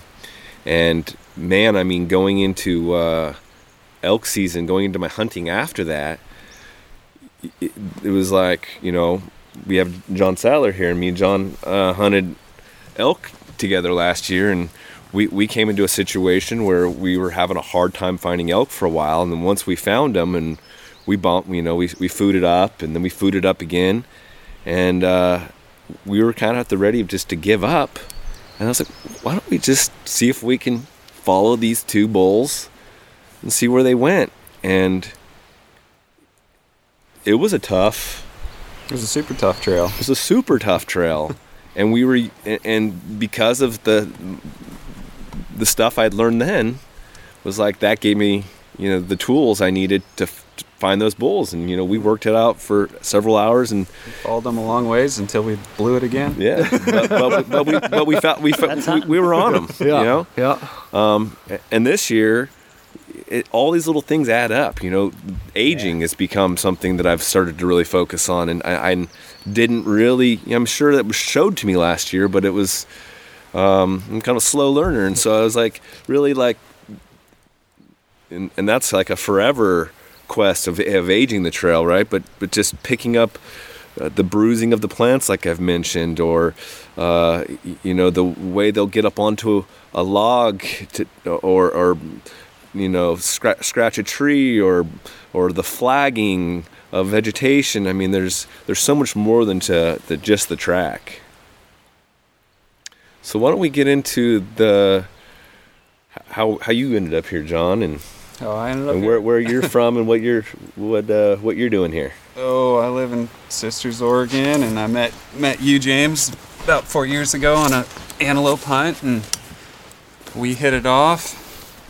Um, and uh, yeah, we've just been in contact the past few years, meeting up at bow shoots, and went elk hunting last year, and you invited me on a bear hunt. And about three weeks before the hunt, you call me up and go, "Oh, we're, actually we're gonna do the cyber tracker evaluation." and uh, I, yeah, I was game. I was like, "All right, that's different than I thought, but uh, sounds great." I've always wanted to uh, to learn more about tracking, and I looked at. I think I'd actually looked at the Cyber Tracker website maybe Okay. 10 years ago. Okay. Yeah. And I was like, evaluations, no workshop. I was like, how do you learn this? I was like, I don't think I have the skills to be evaluated. And after coming to this evaluation, I, I think it's a brilliant system, just evaluating and giving feedback and telling you what you need to go learn on your own. Because sure, I there, it's been really helpful tracking bears with you guys the past couple days seeing the trail when the trail gets hard kind of having the guardrails of you guys saying, "Oh, it goes that way," and and then your eye picks up on it. Um, but a lot of it is just, uh, think you got to put in the time on your own to uh, develop those skills, and having the evaluation system just, uh, I don't know, it gives you the feedback and lets you know where you're at. Um, I'm getting Well, you did well. Um, like Yeah. you clearly had followed some animals. You know. yeah, just yeah. in hunting situations and Yeah. whatever, walking deer trails and walking around the woods. Yeah. But yeah, uh, yeah. So James James invited me on a bear bear hunt. Turned into a cyber tracker evaluation slash bear hunt, and uh, And we had two other guys that have, are not here on the podcast. They've had to go home. Yeah, my good friend Matt Matt Brinkman and then Dustin Hefker came in. Yep. Yeah. Uh, Border Patrol man tracker. Yep, Man Yeah. Tracker, uh, Yeah. uh, located in Montana now. He's from the Southwest. Yeah. Um, that was great getting to meet Justin and, and Matt, and those were really appreciate you having those guys in camp. And, Yeah. and, uh, and you know, just things like this always attract great dudes or great folks. I think Yeah. for sure. So, what are some of the takeaways so far, John, takeaways from the eval or from the from the eval? We'll get into the, we'll get into the bear hunting here next. eval's the hot seat, but I kind of like the hot seat. Not that I aced it or anything, but I, I uh, it's it's intense having uh, you know Preston and Brian that are uh, so skilled, just right there, and you got to prove yourself, find find the trail, and Tell tell them how they interact with you during this evaluation. They, get, uh, they give you very little. You might you might be looking, hoping for a little. Uh, Poker faces, right? Yeah, full poker face. Uh, and uh, they just come up and are are uh, asking you questions. You know, are you? Where's your last track? You're like, uh, How did you get here? back there. Yeah. Yeah. How did you get Yeah. here? What do you want to do right now? Yeah. Um, what are the animals doing? You're on the spot with yeah. I, I did not perceive that when it was my turn, like, and I'm watching, I, I went last on day one and I was just like, eh, this is fun. And then they're like, all right, it's your turn. And it was like I hit a stone wall. like I had to like stop and to close my eyes and like turn off uh, a whole bunch of spinning wheels I had going on. Yeah, that's It- hard getting thrown into that. Uh, uh, for, for, for traditional archers listening to this, it, it's simply the difference of shooting in your backyard or going to a shoot, a fun shoot, quote unquote, where you're just going out there flinging arrows with your buddies, to going to a tournament that you actually care about, that you've actually been practicing for. Um, and it might be just a, it may not be a tur- like a, a sanctioned tournament. It might even be just like you're keeping score and you want to beat all your friends for, uh, you know, if you're competitive, like some of us are, you know, I, I can find myself that way. And it, it, that pressure can be really real. And I definitely experienced It, that. well, it is sure. real, and and Louis uh, recognized that when someone can operate under that pressure and still follow very difficult trails, they're um, operating in a mindset where they will stay calm because this developed in Africa when a, a rhino is charging them or, or something like that, and and, and so it does simulate um, it, a lot of pressure. Yeah. Got to handle your nerves. Yeah. yep, don't drop your bow and run. It- it- Damn it, Jesse. um, yeah, and and I did. I, I I didn't come to this hope hoping for. I didn't have any um, goals or didn't expect to to do as good as I did. Um, like you know, I told these guys before it started. I'm like, if I don't know how this stuff's rated, but I would probably say these guys are level tens and I'm a level two. Um, and so if if if I can bump up a level uh, of my own skill set here, you know, to to uh, in my mind, you know, from a two to a three. Not that the, the and this isn't evaluated one to ten, but that was just how, the conversation we had amongst the four of us, not with the evaluators. Um, I thought it was going to be, you know, a win, and then after we were evaluated, it was good. Like I lear- definitely learned some really good stuff during the um, uh, the Feedback. feedback. Um, and then we went for a. I mean, John hopped in the truck to go for a bear hunt. And I remember I looked over at John and I was like, "They didn't go soft on us, did they?" Like, he's like, "No," and I was just like, "Ah, man! Like, I hope they didn't." Like, Nope. yeah. Um, so I think that anyone that's pa- uh, passionate about getting close to animals really should give this a hard look. Um, it, it's a gr- it's a great uh, way to gain more uh, tools and, and, and a better experience in, in the outdoors amongst wild things and wild places. Yeah, certainly. Awesome one, and I super appreciate. Uh, like to thank you publicly here, Brian, for taking your time to Well, come down here and, yeah. and, and to be with fun. us and and we're Yeah. sitting here in beautiful uh, rainforest, uh, sun coming through, sitting over the fire. We've been eating awesome. We've been eating Oh, bear yeah. meat and and uh, striper from the local river. And Oh, dude, you guys cooked that um, that bear from the one your daughter shot last year in the, in the Dutch oven with the chili verde sauce. oh, Oh, it was so good ah, on man, tacos. yeah, and, and that this is a good transition into bears and bear hunting. Yeah, I just want to say before you do that, like, I thank you for having me down here in, in Preston, but like, I'm love doing this so often. A big portion of the community that we're doing these evaluations for, and not that there's anything wrong with this, they are naturalists, academics, or hobbyists, and not all of them have a hunting background. So when I do get to go out with, you know, four people that are wanting to do an evaluation that are hunters and have that hunting background, it really gives me a little bit different feeling. it warms my heart a little bit.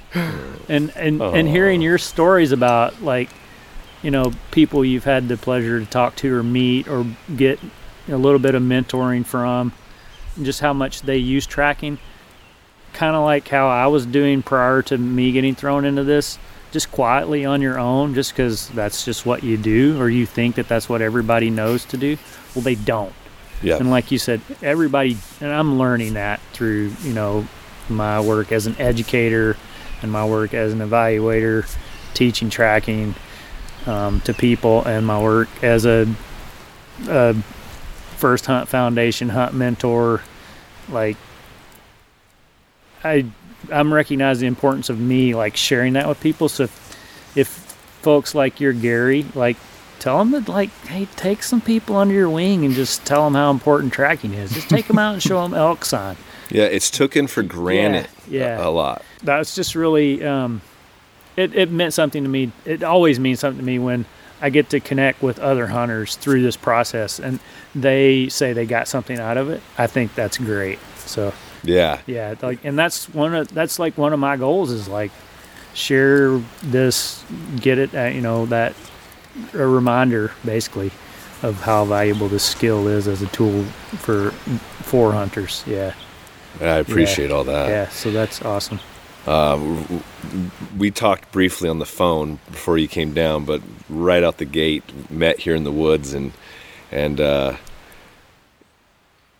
I referred to you guys as cyber tracker nerds, Yeah. all in good la- jokes Yeah. and laughs. Oh, yeah. yeah Um, but like I said, it came full circle. It's like, okay, uh, I want to join the fraternity. yeah james is saying where can i get one of those which field guide do you think i should get what do you guys listen to to learn all these bird songs what bird is that? What's he wow say? that didn't take long one day and you're wanting to get some field guides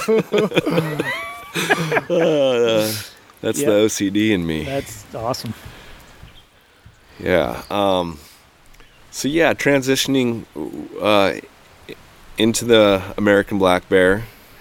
Um, mentioned we first we mentioned uh, uh, that we've been eating bear meat a couple for a few meals here, and and uh, we've got some more bear meat to eat, and um, something I'm gonna uh, thank Preston. I, I've been a bear hunter for a long time, and uh, I've taken several bears, and, and I've taken other people to get on bears, and I've packed out bears, and I've been around a lot of bears, and you know, in my job, I'm around a lot of bears, and and um, I want to speak a little bit about bears, uh, not, not just eating them, but I'll, I'll go to, to eating them. Uh, I traditionally have turned my bears into pepperoni sticks, and it, it's a culture uh, here locally. I don't know what it's like you know, everywhere else, but the, the, the hunting community that I live in, um, bears are taken to, to the butcher shop and mixed with uh, domestic pig, wrapped in casing, and be- become uh, summer sausage or pepperoni sticks, and that's it. And it, you know, that could be anything. You don't know if that's a bear. You know that they could give you beef and you wouldn't know. I mean, um, so when uh, Alexa shot her uh, bear last year, we butchered it up like we would butcher up an elk, and we put all the roasts away and grind and and um, man, folks, if if uh, if if you've been treating bears the way I have been, sh- shame on yourself, shame on me. Yeah, maybe we shouldn't tell people, but it tastes great. Dude, I, I've been hunting elk on many occasions where I'm I'm in on the herd, and out comes a bear wandering by me, and uh, I, I'm I'm looking at him like he's just in my way.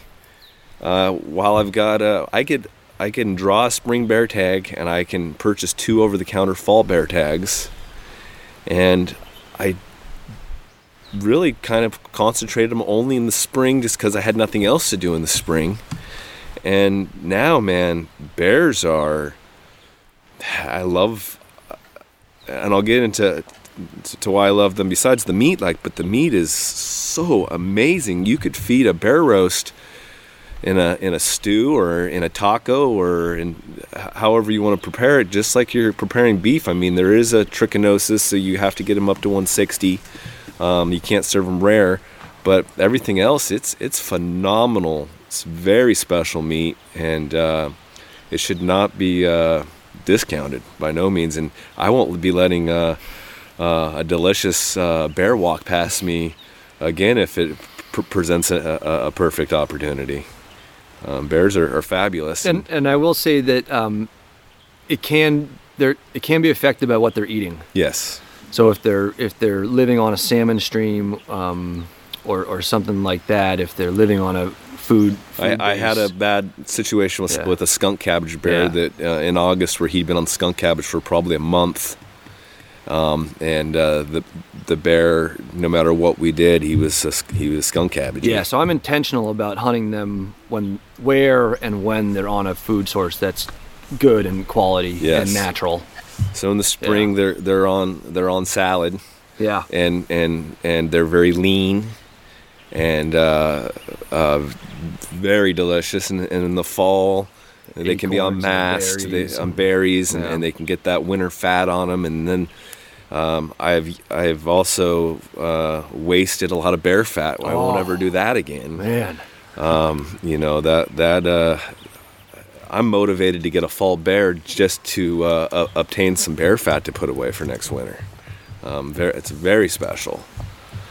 Um, and then to speak about the bear, him or herself, my relationship with bears before was they come into clear cuts and they feed, and I uh, try t- to make maneuvers uh, to, to get into range on them but I didn't.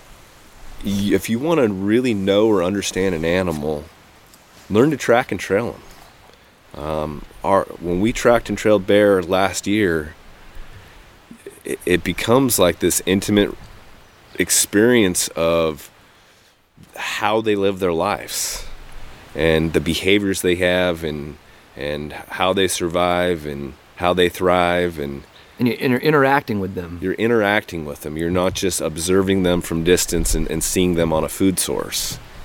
And that that really changed, you know, it really changed, made a, made it come full circle for me and and made me just completely and totally fall in love with the black bear. oh, good.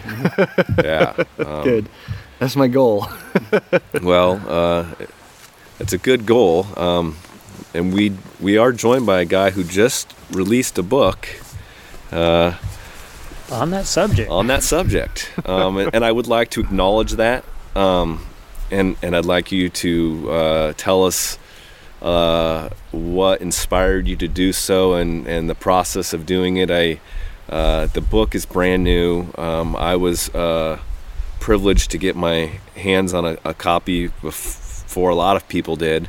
Um, I got one of his copies that says it was like the It was the proof. a proof copy and and uh, um, once again just reinvigorated my excitement uh, for the black bear. So I'd love to for you to speak on tell the title of the book and speak on the book a little bit. Yeah, th- thanks, James. Um, the the book is called "Tracking the American Black Bear," and uh, it it's um, based on my experiences, the trailing bears and learning about them and interacting with them, which um, I think I said, but it was greatly influenced um, by Brian and by the Cyber Tracker system, and I just want to recognize that first, you know. Um, but uh, yeah, I, I wrote it uh, with the goal of inspiring people, um, naturalists, you know, tracker people, uh, biologists, and hunters, um, hopefully to spend more time with these incredible animals, learn more about them, um, and, and develop a deeper relationship with, with bears that's really my goal um, with it, and and as well as to um, also to share this um, trailing, you know, experience to to to share what's possible and and and how to do it. So the the first half of the book is focused on the mechanics of trailing a bear with the intention of catching up to the animal. And and so I go through the basics of how to recognize their tracks, and then how to learn to follow a trail to find it. And it doesn't have to be bears. You know, you can use that first section really to, to learn how to track anything. Um, and then I also discuss their behavior uh, so that you can interpret that on the trail. And, and some of the natural history, um, you know, and breeding biology um, facts of black bears, because all that comes into play. Uh, I was really lucky to have um, seven folks uh, good friends of mine um, contribute stories as well. And so that their stories and my stories are interspersed throughout the book as um, inspirational explanations, basically, you know, of, of what I'm trying to describe. And then the second half, uh, sun showers. the the second half uh, is focused on hunting, and um, and I you know I recognize that for me this is putting this book out there um, is uncomfortable for me. Because- yeah, you looked uncomfortable just when I bring it up. I know It- I am, man. It makes me the- really it's nervous the humble part of you. Yes. because uh, I I wrote half of the book for people um, that might not be um, supportive of hunting bears and just want to learn about bears. And then I wrote the other half of the book um, for people that, that do hunt. And, and I, it makes me nervous that the, the hunting part might be too real for the folks that aren't into hunting. And it makes me nervous that the, the non hunting part might be too hippie for the hunters. but I think both sides can, can um, get a lot out of it if they open their mind and, and give it a chance. And the, the hunting section, I, I try to explain my philosophy around hunting in general and around hunting bears and, and why I hunt mainly with wooden bows. Um, and uh, and provide some cool stories and um, a couple techniques on finding them after the shot and cooking the meat and things like that. Well, I think you did a really good job merging uh, those two sides together in that book, and the and and you really explained that yourself in that, and uh, you really gave the the reader a chance to uh, to pick and choose how he wanted to to uh, navigate that. Um, yeah, I highly recommend it. It was a great read, and I'm uh, blessed to uh, have you as a friend and and uh, you know have you share that with me and and when we talk about tracking and trailing a soft-footed animal, it's a whole nother ball game than a hooved animal. Um, even when we did it last year, it took me, you know, a bit to fall back into seeing it again, recognizing it again. It's and and, and especially like in this environment where the the bear's world is three dimensional that they can get up on logs and go up trees and and go through the thickest stuff that you have to belly crawl through and you know it's and sometimes in stuff you really just can't go into. yeah Yeah. yeah Or don't want to. or don't want to Don't want to. yeah. Himalayan blackberry and stinging nettles and yeah, yeah it's it's undesirable most of the time. So, so I will say, James, with the book, one of my really big hopes is that um, folks who do hunt bears, but have never done it like maybe the way they hunt elk or the way they hunt deer, um, give that a chance. Consider maybe getting out of the blind or away from the clear cut and going into the woods after them that way. You know. Yeah, there is this perceived notion that without hounds and bait, or without or or running into them in a clear cut, that it's not obtainable. Mm-hmm. And it's extremely hard. Yes, Otherwise, you know, yeah. and and like we were discussing before, you may not track and trail a bear to its bed or to its food source and, and, and get the shot but you might track a- a bear into where he likes to spend a bunch of his time and then you might switch to uh, your still hunting techniques and tactics or your ambush uh, um, techniques and tactics or Yeah. uh, or even spot and stalk sometimes it just you, all the tools can be used but this skill can get you into the game and and we talked about this last year. The the reason that I came up here to hunt bears here is specifically because the trailing is good, and I and I just I want that I, I, I want to do it that way. You know, I wanted to track them down and, and hunt them that way because because in the fall where I live. It, you're not tracking a bear all the way to catch up to it, and it's much better to still hunt or spot and stalk or things like that. So that's like that's you know I'm up here I'm up here for the hunt more than the kill for sure. Yeah. and john this was your first bear hunt It was. yeah, my first day bear hunting was out with uh, Preston a couple days ago, and uh, yeah, just like what Preston was talking about, following the animal, seeing its behavior. We we tracked this bear for. Uh, we got when we got on its trail. It was a day old, and we followed him to his bed that he slept in that night, and then uh, got on fresh uh, fresh tracks after he came out of his his bed and found where he probably winded us. The wind was swirling, going pulsing up and down this this river creek bottom we were in, and yeah, it was just really really cool to watch two days of a bear's life. Yep.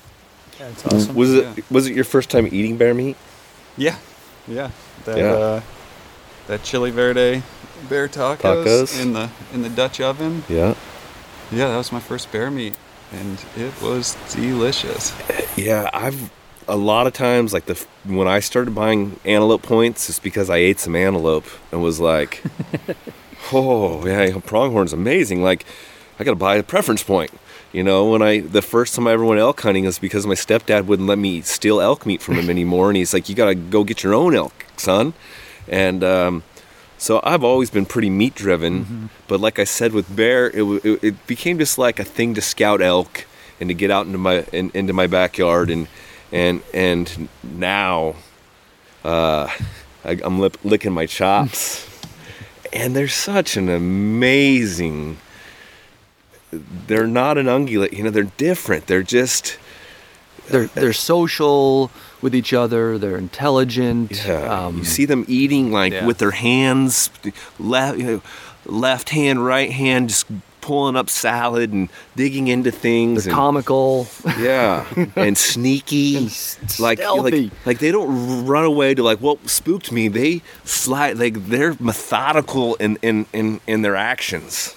Totally. After we uh, after we found that that bear track that was fresh, and we thought he had winded us and was then leaving the creek bottom, he uh, we trailed him.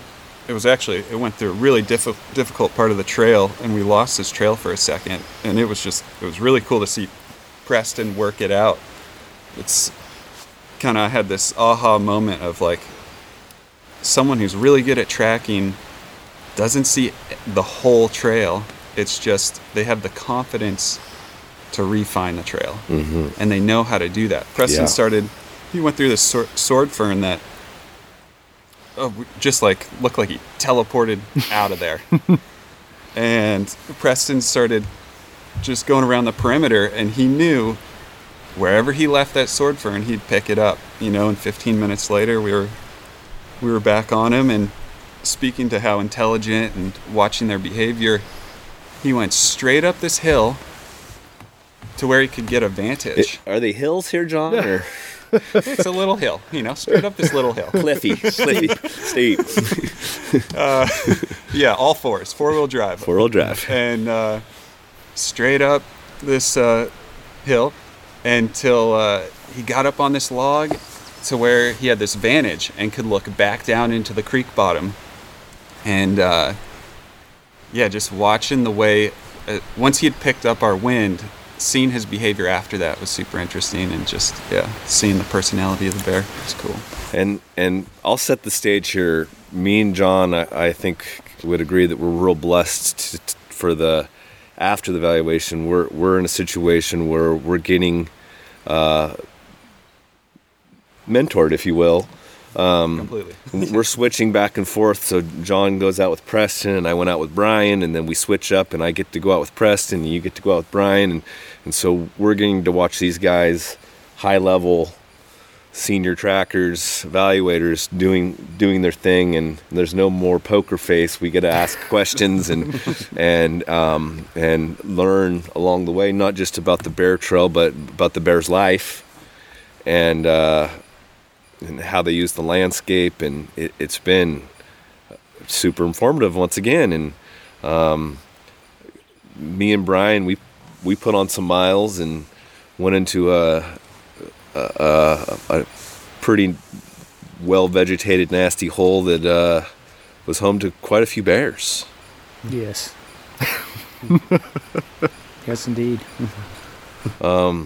Maybe tell the tell our first uh, story of going out and, and hunting that drainage. Okay. Yeah. Might be a bear right over there right now. Doug- Douglas squirrel. Douglas squirrel is alarming. Yeah. Yeah, I, when I when I uh, Can tell which side is it? It's over there. Oh, is it over there? Yeah, Okay. this side. Sounded like it's back. when I headed up the hill this morning to drop Yeah. the kids off at the pool, I seen some bear tracks. Yeah, that was that was a great little spot. It was a long walk. Um, just down a grassy road. There was kind of quiet for the first mile or so, and then we picked up a fresh track. It'd been raining overnight, and that track it was fresh, but it had definitely had some some rain, but not all night. We debated.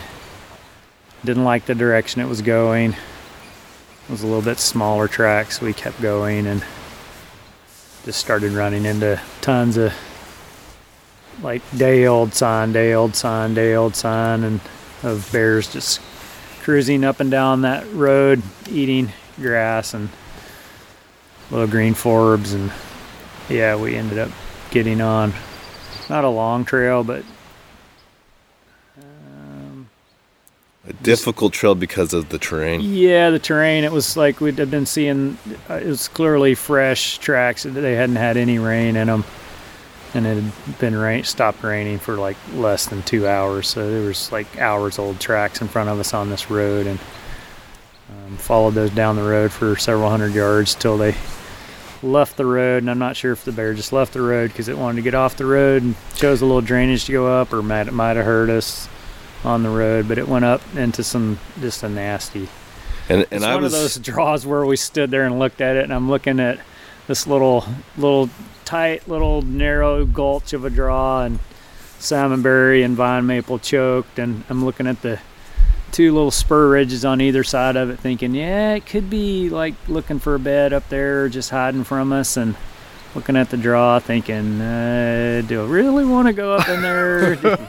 it, it took us an, about an hour and a half to get up there, and it took us about five minutes to get back down to where we started. and that's just because we needed to go Quiet. that slow to be that quiet. Mhm. Yeah, and uh, yeah, probably Four wheel drive, climbing through it, things. it and probably still hurt us coming and didn't like completely bail out of there, but spooked enough to where it, it went around and got we heard it, and cover. yeah, and we found where it was sitting, and we're probably walked a little semicircle around us on the opposite mm, side of the draw and just left. yeah. And We, we just- caught up to where it, where it had been sitting and defecated, Yeah. and and we heard it on the other side of the draw. And at one point, there was something right in my right in my outside of my comfort range where I thought if he were to make the mistake of stepping out, I had an arrow nocked. I thought this could happen. I mean, it's it's it's always I was possible. looking at that going, man, that's way too far. that's why I walked back up to you. I'm like, it's over there in that huckleberry. We're not gonna. I was like, that's only like 35, 40. He's like, that's pretty far. And I'm like, ah, feeling good. So we'll yeah, see. we kind of reached the point where, all right, now we're just tracking and not hunting, and I wanted to hunt with you. So Yeah. we we bailed on that. We walked out of there and left that bear alone, and and because you kept promising it was going to get better, it's going to get better, it's going to get better. And as far as the bear sign goes, it did. It- Yes, it yeah, did. we just only saw more and more. we were observing. Yeah. Uh, uh, talk about some of the behaviors, you know, with the the grinding and the straddling. Yeah, so we call it like a ritual trail where they, um, and you usually see it at like some sort of junction point in the bear's routine, right? Where the bears come together and they're, they're, you know, they're so their olfactory system they live by their nose. You know, a bear's, you know, their their their nose is their radar for them, and so they communicate with each other and they protect themselves and you know use their sense of smell as a defense, you know, against things that could harm them or finding food sources and communicating with other bears. They're just so driven by their nose um, and the world of scent that, like, I can't imagine what it would be like to smell what they smell. You know, I think you know it's it's I guess equivalent to like you know your dog or a, a bloodhound. Mm. They, they just have an amazing sense of smell. So they're operating you know, they're two worlds. They're operating on their nose, and their next probably train of thought is, I got to get something to eat. So they're operating in that world of food sources and scent. So, but they communicate in a couple of different ways, um, scent wise, and um, we were seeing quite a bit. And like I mentioned, just uh, like trail junctions where their movements bring, you know, might bring different bears together and cross paths, or important places like going up to a bed or entering a trail that enters a wetland where there might be a food source that several bears are using. Um, oftentimes, you'll see them just take a series of um, steps where multiple bears, and sometimes these can end up being like generations of activity over many years, many different bears. Sometimes it may just show up at where a bear bedded for three or four days. But what they're doing is they're taking their front feet and they're as they take a step, it's very stiff and they twist their front feet and they take another step with their front foot and they twist it and they'll do that and then you know later that afternoon another bear might come through and smell that scent from that first bear and he'll step in the same footprints and twist and take a next step and twist. And me and John saw that yesterday. We're looking and you know John, Sometimes for like a hundred yards or sometimes they can be 100 quite long. and like i was telling you guys we took a break and i was telling you about the ones up in alaska where you know the brown bears are walking through these muskegs it's just basically alpine swamps or s- that's just what they call the swamps up there and it's it's peat bogs basically is what it is that's grown back up with moss and stunning trees and so you get these like massive brown you know six seven eight hundred pound bears making um, doing that for since the last ice age Yeah. right? And you end up with these po- these alternating potholes where these bears for yeah. decades have just stepped in the they they go into the muskeg from whichever direction they came to. They might hit that entrance into that clearing or that meadow, and they just walk through it. And th- those can be quite long. And, and essentially, Yeah. it's it for like what for for deer hunters, it's it's like a community scrape. It's like a community scrape, and yeah, like I was saying, the, the next bear that comes through there, he's gonna walk in the same place and twist his feet, whether it's a year, you know, a two-year-old yearling uh, or. And know, during the rut, a- I imagine they're laying down some urine and female, stuff. Yeah, Yeah. yeah, and also like we saw a few. You actually pointed out a couple straddle, tr- you know, salmon berries that had probably been straddle. I think it was black where- huck. Black huck. yeah. Yeah. And uh, I talked about, I showed John one too on a little alder tree that was probably from last year, and the leaves had started to turn back up this spring. Um, just where they're the bear is typically like it. Well, males and females will do it, but they're they're just they're finding a, a sapling tree on a trail, or you know, it's, it's usually on a travel route where it's identifiable. They may do it all over the landscape, but um, where it's the bears just walking over it on all fours. They get the sapling underneath their chest and they just walk across it and just dribble urine on the tree and it oftentimes pushes the bush or the little sapling over and then you know it's just a scent marking and you'll see that like right the right before the bear rut a lot you'll see a lot of those scent mark trees and i think the females do it too And we're headed Just- heading yeah, into the rut heading now. into the rut now yeah, Yeah. and uh May, June. so yeah, we were seeing on that road system, we were popping up, seeing a lot of um, that ritual trail marking where they're twisting their feet and stepping in the same footprints. And I kind of commented to you guys like I was kind of surprised at how little bite tree sign there that we saw, um, given the bear density in there. I don't know why that is, but um, where they're they're rubbing, they're going up to trees on long old overgrown roads or along trails or trail junctions, and um, and that'll oftentimes have a ritual trail going up to that bite tree, and then leaving that bite tree, and And they'll kind of rub their and so back. they stand up on their back feet and rub their back for scent marking, and oftentimes they'll reach up over their head with their claws and scrape the tree, and you know reach around with their head over their back and take a bite out of the tree. So we just call them bite trees, and they're just it's just a scent post. And some you know a bear could do it one time, or there could be same thing generational Historical. bite trees where you're just you know, like on a lodge pole where the thing's just coated with sap and there's bear hair stuck all over it and claw marks all over it. And, you know, it's pretty cool to see those. And that's, and the one we saw, the one I, we talked about, we stopped and talked about one on a, Alder. like maybe a 14 inch alder. Mhm. And uh, it had just the bark was polished, Polished. smooth, and the ground, you could see the bear's back feet, you know, in front of that tree and a little rectangle where the the ground was denuded from bears rubbing their feet and the tree was polished and only had one bite that looked like it had been done this year Mhm. and but the tree had clearly been rubbed for years and years and years um, but yeah it was like so few of those to see i was kind of surprised that so it's something new for me. I'm like well i guess some bears don't do bite trees as much as others so i'm always learning. I keep an open mind so i can't say oh yes if you have high densities of black bears there's going to be bite trees at every road junction on an old logging road. And that's just not true so Yeah. you, you gotta you know you see what you see and you can't like man trailing that don't deal in the world of absolutes like what when you think you got it figured out that's when you get you know presented something new to learn from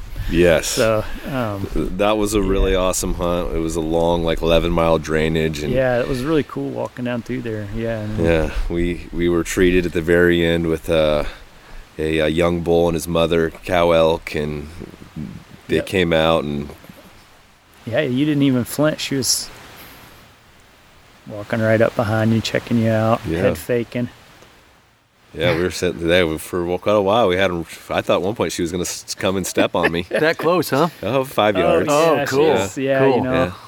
He's close enough where you could hear taking big draws of air. Inhaling. Oh. You could hear her inhaling. Yeah, Oh, inhaling. neat. and Yeah, then she'd pretty grab the grass, and you could hear she wasn't just biting she was ripping it up by the roots. She was I kept hearing, like, oh man. Huh.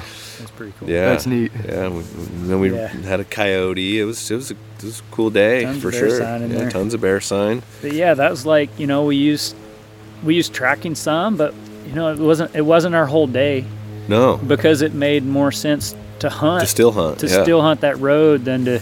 And there was a, a couple of other bears we like followed trails just to, To- see what they looked like. We followed that one larger, that big bear, and he went into male. something And terrible. He went into something terrible, and, and it was clearly a fresh trail. Yes. You know, we But saw like, six. That doesn't make sense for what we want to keep doing. Doing. So we're We saw like six or seven beehives that had been dug up out of the ground. Bumblebee Yeah. hives that Neat. were there, and one of them like he had just done it. Yep. Like right now, like we had just yeah, we just missed him.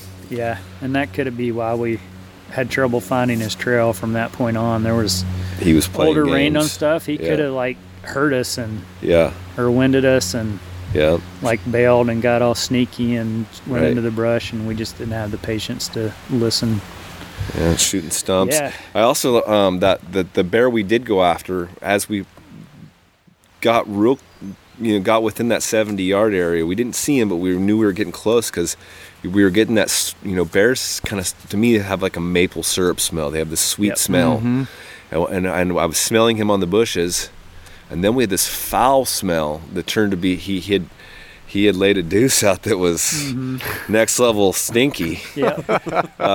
Um, um, but before we got to that point, the Jay alarmed us. oh, that was after. That was after Oh, the bumblebee. We went down in there. Yeah, where it dug that bumblebee nest and we it went down in from that bumblebee nest, nest. back down into that like I'm That's think- right. I'm thinking I'm breathing now. We're up out of that gnarly thick stuff. We Yeah. just made our way up out of that gnarly gulch and it was super thick salmonberry where we were down on all fours just trying to keep quivers and bows from hanging up on brush and trying to be as quiet as we can.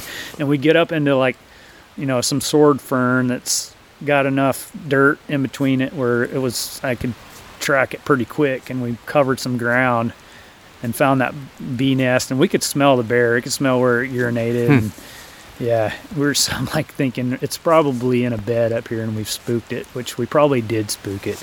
And it you know, we found that bee nest and then it like goes back down into the thick shit. Yeah. Oh okay, it's gonna be that kind of day. It's, And we, we so yeah, then we then the followed J, it. We, yeah. we followed it. We worked our way down through Down there. there and came back up out of that the second time, Time. back into the ferns on the side of the ridge, and that's when when we heard the snap, Yep. a couple of snaps, and then the jay started going off, and we were we were less than hundred yards from that. Yep. Yeah. hmm Yeah, and, that tra- was and trailed into where it was like in a the top of a an old dead myrtle had fell, and so it, it went straight into that all those dead branches, and there was a oh, little depression in then there, and there was bear tracks Oh, facing cool. all different directions in Cool. the dirt right there, and then it it bailed out of that and went down towards where the jay was going off. oh, neat. Yeah. Do you have anything to add, uh, Preston, on bear sign or? No, that was great interpretation Yeah, from was. Brian. Yeah. there- Yeah. Was? Yeah, I, I would love to have the bear's nose for a day and see what it's Love like. or hate. I Yeah. mean, Yeah. yeah. They don't Um, seem to mind the stinky stuff though, do they? Yeah, rolling around in it. Yeah. We had a cool encounter yesterday. Yeah. Um, let's let's let's chat chat that chat that up. Yeah, that was super fun. Um, we pulled into this old road, and these roads are like decommissioned roads. Some of them are walkable, some are covered in brush. Um, they're old, old roads. But we, we pulled into one, and we were in the car for like 30 seconds talking, and then he shut the car off, and, and we got up and got out and got our stuff together and started walking down this road. And I guess we weren't expecting a, there to be a bear like right there. But when we stepped out of the vehicle onto that grassy road, there was a smoking fresh trail in front of us. I mean, that first leaf I picked up that had been broken had juice coming out of the stem. And we were like, this, this bear's close. Um, and you could just, beautiful flagging way down the road. You could follow it easy. And, and, and we just crept And the flagging.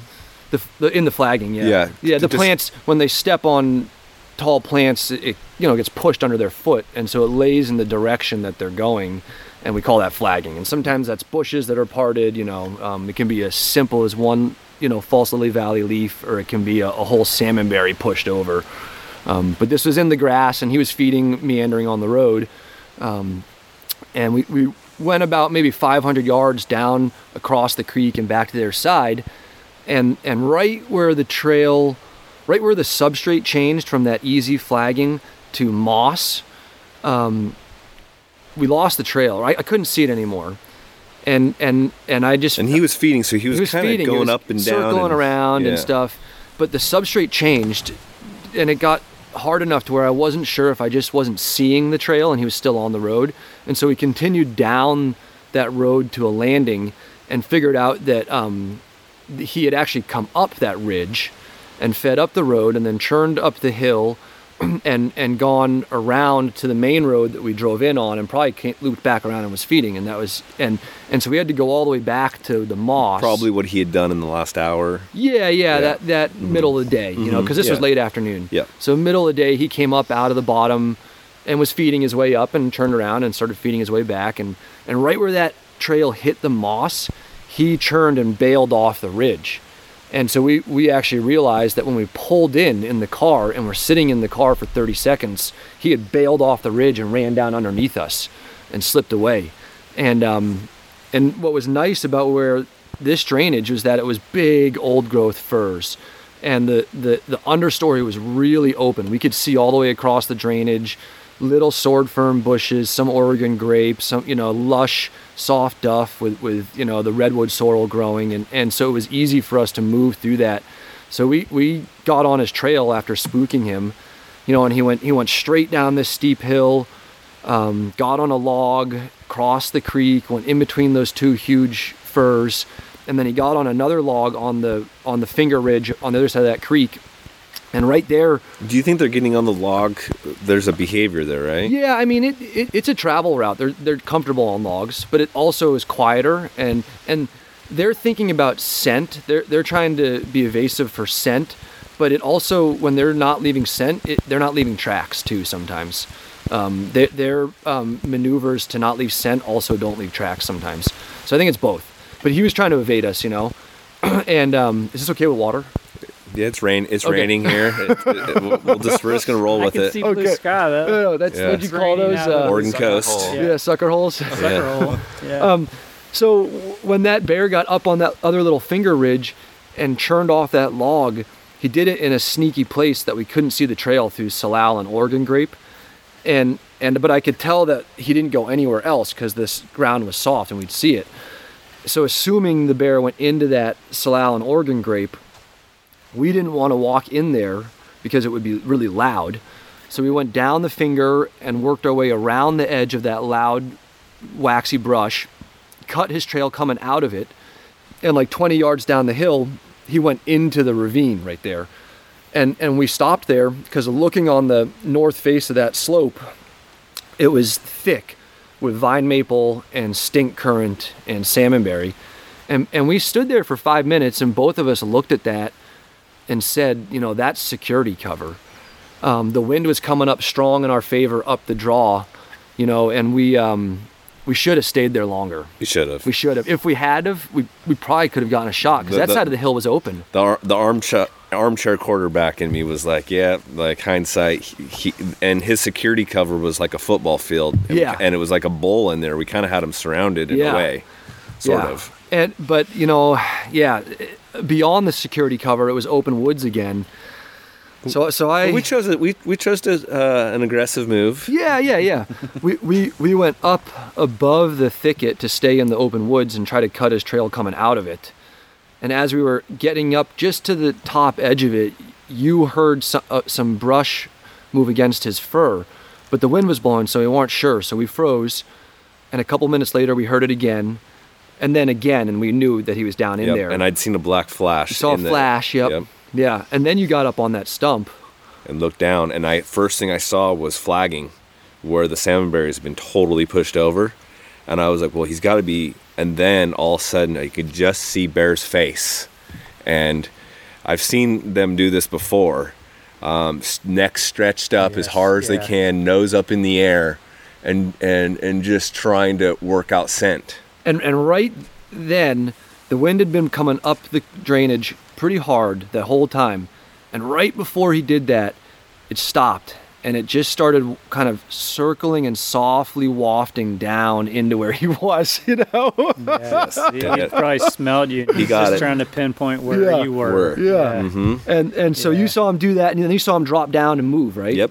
And and and um and so we decided to Yeah. send James. Yeah, you you looked at me and, and you were like, basically, let's go for the old-fashioned push. Yeah. So J- so James went up and around to get on that other side of the A likely place that he would get pushed out of there. Yeah, and and then I waited about 15 minutes and then slipped into where he was and tried to either get close to him or, or push him to you. hmm And in my from my perspective, when I first seen him, uh, I get excited easy. So like, I had to like calm my nerves. So like I was like, hey, we were actually on them. Like this could happen.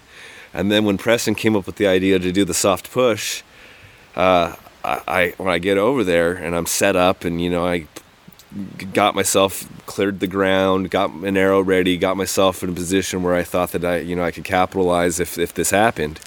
And eventually, when Preston came his way s- slowly, I you know thought maybe Preston was the bear. So, oh man, the nerves started. I was like, oh, this is gonna work. And uh, Tur turns out when after he had smelled us and you saw him move, he he slipped out of there and he went right past where you yeah, ended up so sitting. so when you Yeah. you met up with me, Yeah. you picked up his track within ten yards of where I was sitting. Yeah, yeah, Yeah. So you're in a good spot. And and what was super cool was once he which he got he he passed through there before I got to where I was sitting. Yeah. yeah, he beat Yeah. me to my spot. because you were trying to get there quietly. Yes. Yeah. Yeah. I told you to go slow. yeah, if you hadn't, you might have Should've seen just him. said, run over there Yeah. as fast as you can. Um, but what was super neat was once he smelled us and decided to sneak off, he went through that vine maple thicket without us hearing one sound. No crack of a branch, no swish of a brush. Just just gone. Yeah, like a ninja. ghost. Yeah. Yeah. They're so cool.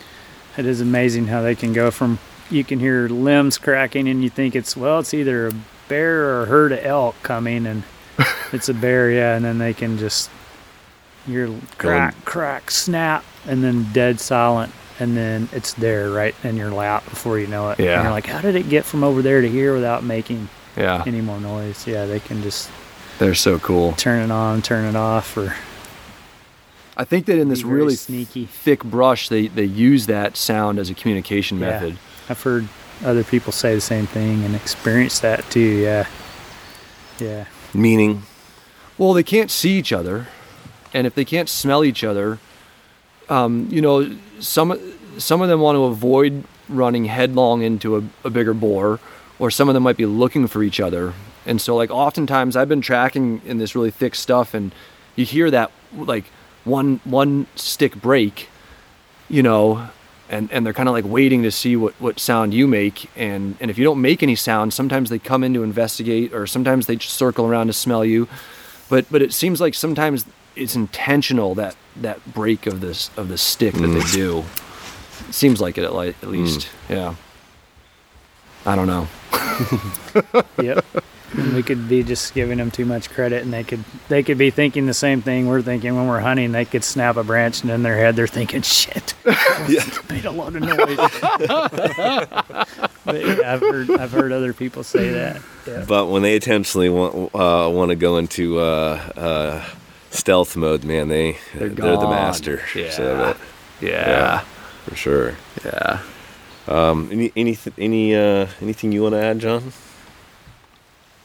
I don't know. I've just uh, I've just really enjoyed uh, the past few days here, going through the uh, the tracker evaluation and then and uh, hunting with uh, with Brian and Preston is man, it's been cool. It's, invaluable for yeah. sure. Yeah. Hanging out in camp, eating good food, Yeah, Yeah. totally, shooting yeah, bows. shooting bows. all of it. Yeah. Yeah. John's got a gorgeous self bow that he's scared of dinging up, so he'll bring it in the woods. baby steps. Baby steps. yeah, yeah. Someday, someday. it's too beautiful to carry in there. Yeah, I'm just addicted. Yeah, can't can't give up the fiberglass. So it's all good. It's all good. Is there anything? Um, do you have? You guys have a maybe uh, a s- story that's related to what we're talking about that may you know that obviously didn't happen uh, here, but uh, s- something you might we might leave the listeners with uh, uh, a cool bear story or something like that, Brian. Cool bear story. Oh my god! It doesn't have to be hunting. Maybe it was just something with through Cyber Tracker, just uh, or or some something some, some kind of cool bear story. I- Put you on the spot. I do that a lot. That kind of did put me on the spot. I could tell a short one while you think. Sure, yeah. Yeah, we'll go. it. Yeah, because Yeah. you were next. So Just- oh yeah. Well, just the other day I was out um, fo- trying to look for a bear to follow, just to follow them because I like to learn about them, and interact with them, and um, it it hasn't. It's a really dry year in California. It's really scary. The creeks are low. The, the woods, you live in Northern California. Northern California, Humboldt County, and it's just really scary how dry it is already. Um, and uh, when I went in, and because of that, it, it's more difficult for me to trail the bears to, to stay on the same trail. So I got into this spot that I that I, one of my one of my you know honey holes for tracking bears, and um, when I got up into this junction of old roads that they like to feed and mark in, there was a trail flagging in the grass um, going up this road. I couldn't really tell how fresh it was. I followed him up the road. Looked like a big bear too, and I followed him up the road a few hundred yards, and then he turned and he went into the woods. And the place he was going was a, a place that they like to bed. That's where Matt took us into. And um, and in through the woods, it was just really hard to stay on his tracks. The, the alder leaves were crunchy, and um, and and I, I was having trouble staying on them. You know, I'd go maybe 50 yards, and then I couldn't find it. I'd have to look for it, and so I was kind of making this like inconsistent noise of couple of steps and stopping and looking around, then a couple steps this way and stopping and looking around. Call that the squirrel walk. Yeah, and then like and and I think this helped. Then you know, and at one point he he did some cambium feeding on a redwood, and I looked at it, and then I I licked the exposed inner bark, and I could taste the sugars in it, and I was like, oh, this is fresh, and that's when I realized I was pretty close to him, and I. I'd kind of lost the trail where he'd gone up on this old growth stump and around to get to get to this other spot, and I heard a stick break about 50 yards away, and an alarm gave a, a a bird gave uh, two little soft alarm calls and so i went around that old growth stump found his tracks going up to where that stick broke and i came around another tree and he was sitting there in his bed looking at me like 40 yards away right and he was this big gorgeous chocolate colored bear and just kind of sitting there looking at me uh, and I think that he, because of my inconsistent motions, he may have thought that I was another bear Yeah, coming, you yeah. know, and waiting to see what I was. And it was cool. We just looked at each other for 30 seconds, you know, and then he mm-hmm. turned and took off. Yeah, that's Yeah. pretty awesome. It, it was neat. It was really neat. Yeah. That's pretty cool how you can, you know, they'll just sit down on their butt like a person. And Yeah. you. yeah, Yeah. yeah. It was fun. That was. Yeah, tr- I was just trying to brainstorm. like I've had so many cool encounters with bears, and it's just like, wow, I love tracking them. You know, I don't. I'm not a bear hunter. I don't go out of my way to hunt bears. I've never killed a bear. A- And the Yeah. The reason is your obsession with the big bird.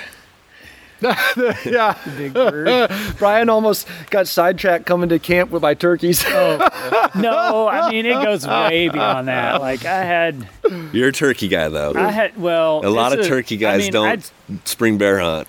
it's a lot of different little circumstances. I, for one thing, I'm fortunate enough to get enough deer and elk to where I don't really need the meat. I you know, like our freezers. Usually by the wintertime, our freezer's pretty full with deer or elk or and uh, or turkeys. Yeah, Yeah, yeah, I knew it. I knew but uh, you knew it, yeah. Um, but uh, like uh, so it's that. My wife doesn't. She's like, I have a limit on what I can have at the house as far as dead things. so I'm, I'm way past the limit. Like if something comes in, like a new skull or new shed comes in, you know, or a new hide. Something else has got to go. Either got to give it away or store it away. So yeah, I'm at the skull. the collection's full. I'm at the hide, skull, and dead thing limit. The collection's full. Like turkey number of turkey tails on the wall is Like the the new turkey tails replace the old worn out ones, and the old worn out ones go out into the woods. I'll take left wing feathers. Yeah, left but I mean just the tail fans. Yeah, just like so. Yeah, like not bear hunting. I like, and then there's like there's also there's that working against me, and my wife works against me, and but like also like I had like a spiritual level. Like me and the bears had an agreement, and it's worked pretty good. Like I, I told John yesterday this story about getting charged by.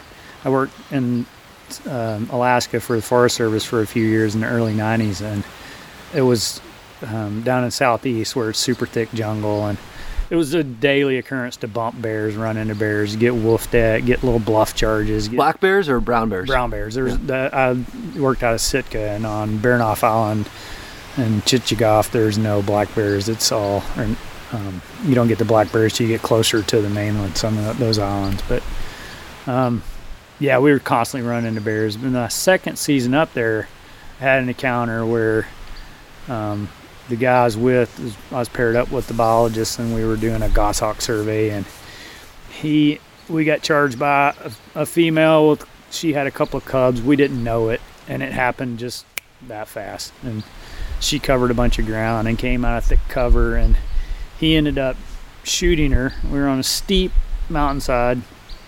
And i backed up against a tree. He shoots the bear. She cleared the brush at about 10 12 yards in a full gallop jaws popping. Um, and there was just a flash. He shot.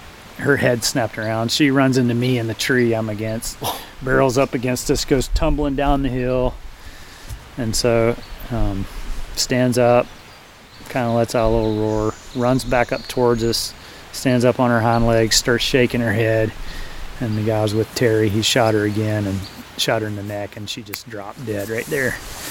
Um, so that was like that was a bit much for me. So I think I had some post-traumatic stress from that experience. And, um, and then I, you know, fast forward a few years, and I'm living in Washington, and I'm just having, I'm trying to deer hunt, trying to do my thing, and I keep having these run-ins with black bears, and I'm following them around through the woods too. But me and the bears are doing kind of the same thing. We're just out in the woods and kind of where I live, and I, I got charged by black bears in Washington a number of times um, where I just had them come up and woof at me and growl and get really close and freak me out. So I just like that with the combination of the deer hunting, I just had like an agreement with the bears like, okay, I'm not gonna mess with you, you don't mess with me, and it's it's worked out okay. But yeah, there's been I have gone I always get a tag every year. I get a bear tag and I think, okay, Yeah. maybe this year I'll get one, maybe I won't. And I've had lots of opportunities to. Like, I can put- tell you operate on feel, you know, like yeah, I do. I've, I've had lots of. I've had people ask me to come bear hunt, like where they have bears around, and I've had I've drawn my bow a few times and had them like, you know, four yards away, full draw, going, nah, not gonna do it, and just so I've been good with that. But then, like Preston invited me down here and you hosting us, I'm like, eh, maybe it's time. People started giving me bear meat last year. I was like sneaking it into my wife to let her try, and I'm like, "This is really good, isn't it?" Yeah. Is that elk? I was like, "Nope, that's bear." and uh, but yeah, but bear stories like, I mean, I've always I've had lots of cool ones. Like one of the bears like around the house. That you know, I told you about. Also, I was telling John about this black bear the first year I lived in the house I'm in now, we live on a dead end road. There's mountain access from my, you know, doorstep to thousands and thousands of acres, like a 12 mile long, 10 mile wide mountain, and I can just hit it. And uh, I had a black bear charge me one spring, and he got up right two or three feet from me. I could have hit his nose if I wanted to. Pretty good sized male. He's just growling like a bulldog. Arrgh stomping and he he wheels around and he takes a bound after a few seconds of growling in my face and I'm a little panic stricken and ta- trying to talk to him and stay calm and he wheels around and he gets around from me and he spins and he turns around and he faces me and he sets down on his ass like a human you know not quite cross-legged but almost with his front paws resting on his knees And he just sits there and he leans forward with his head and, and is glaring at me. And I'm like, oh shit. so I just walk out of there. Well, a few years later, I was following a little black bear um, up from the house. I tracked tracked it from really close to our house. Started on this trail, worked up the hill, and um, that bear went onto a logging road, and then went up the logging road a couple of hundred yards, and I could see where it was. I couldn't really see tracks, but I could see fresh browsing, and uh, thought I was still on it. And the bear tracks went up into some reprod, and I couldn't tell if they came back down. And while I'm standing there debating whether or not I want to follow it up into the reprod, about 30 yards up the logging road from me, this little bear pops out. And so she'd been up in there and she popped back out on the road. And I'd seen, I'd trailed and seen this bear a couple of times already, and sc- actually scared it up a tree um, earlier that spring, and and walked like a like a dummy walked up to the bottom of the tree and was looking up at it and it decided to come back down the tree. And I was like whoa. Anyway this bear she pops back down on the road and it's it's late in the evening and she starts feeding away from me with her butt to me and I so I just start creeping along behind her um, trying to stay close to it. And I go maybe a hundred yards where and I can't walk quite enough so she's slowly getting further and further away from me. And she goes by and I go by and I see movement like right out of the corner of my eye. And this cut- it's a cut bank on the road for the hillside. And up on a stump about 10 feet above me is a coyote and it's watching the bear. And I freeze and I'm 15 or 20 feet from this coyote and it looks down at me. And the coyote goes taking off running and the bear doesn't even look back and it goes taking off. And I was like what just happened so I'm it, eh, the the bear takes off, and so I just run up to where it, to a bend in the road, and it bailed off the bend in the road, went down in a, a steep little draw, and it was close enough to dark where I'm it's like nah, I won't do anything.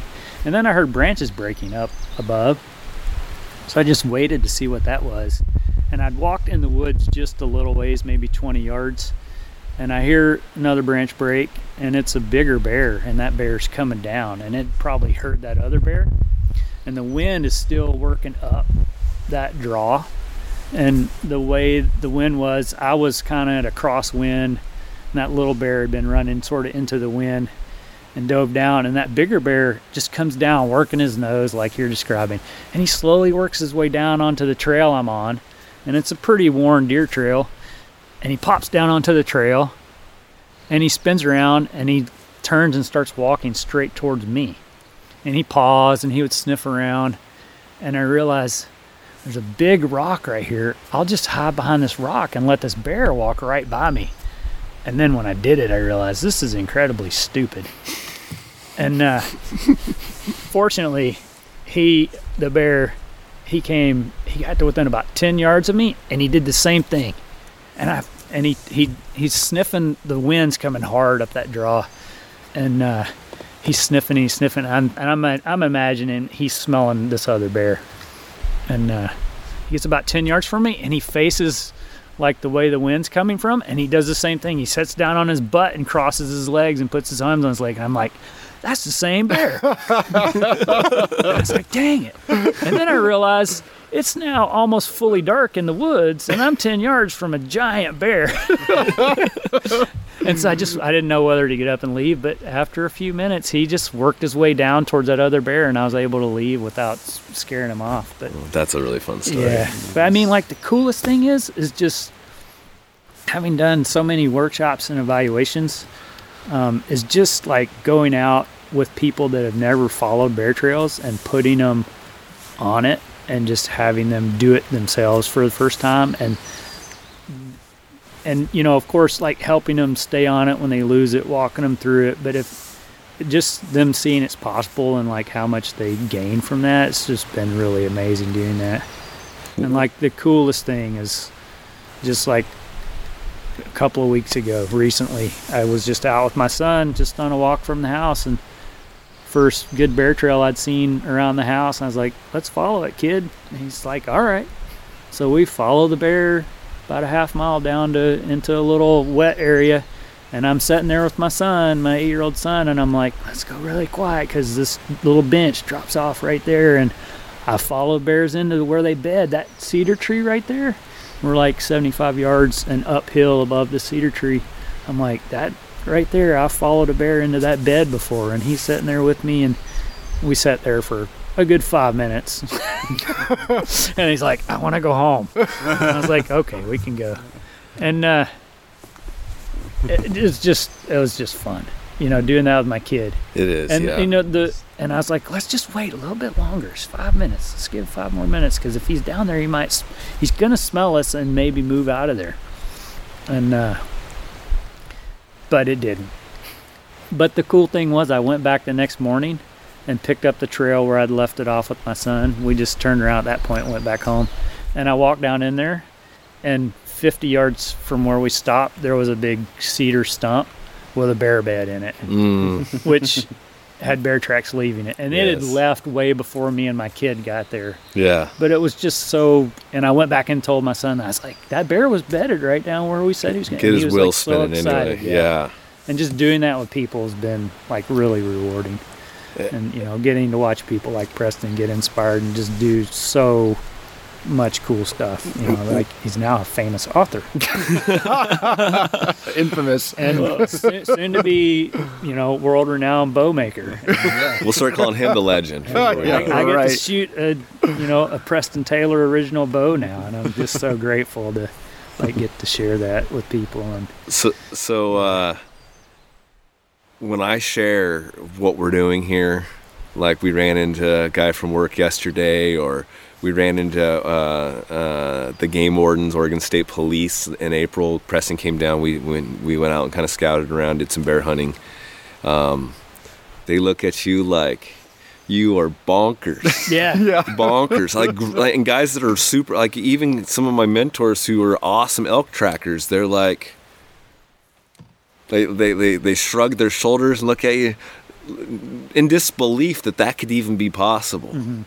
Um, so it, it, it, it does almost feel magical because at first, like last year, I was on Breast Point on some bear trails and I was working them out, and then I didn't practice at all and um, you, you you know, and then you a year later, you it takes a little bit of time just to pick it back up, and you start Yeah. seeing it.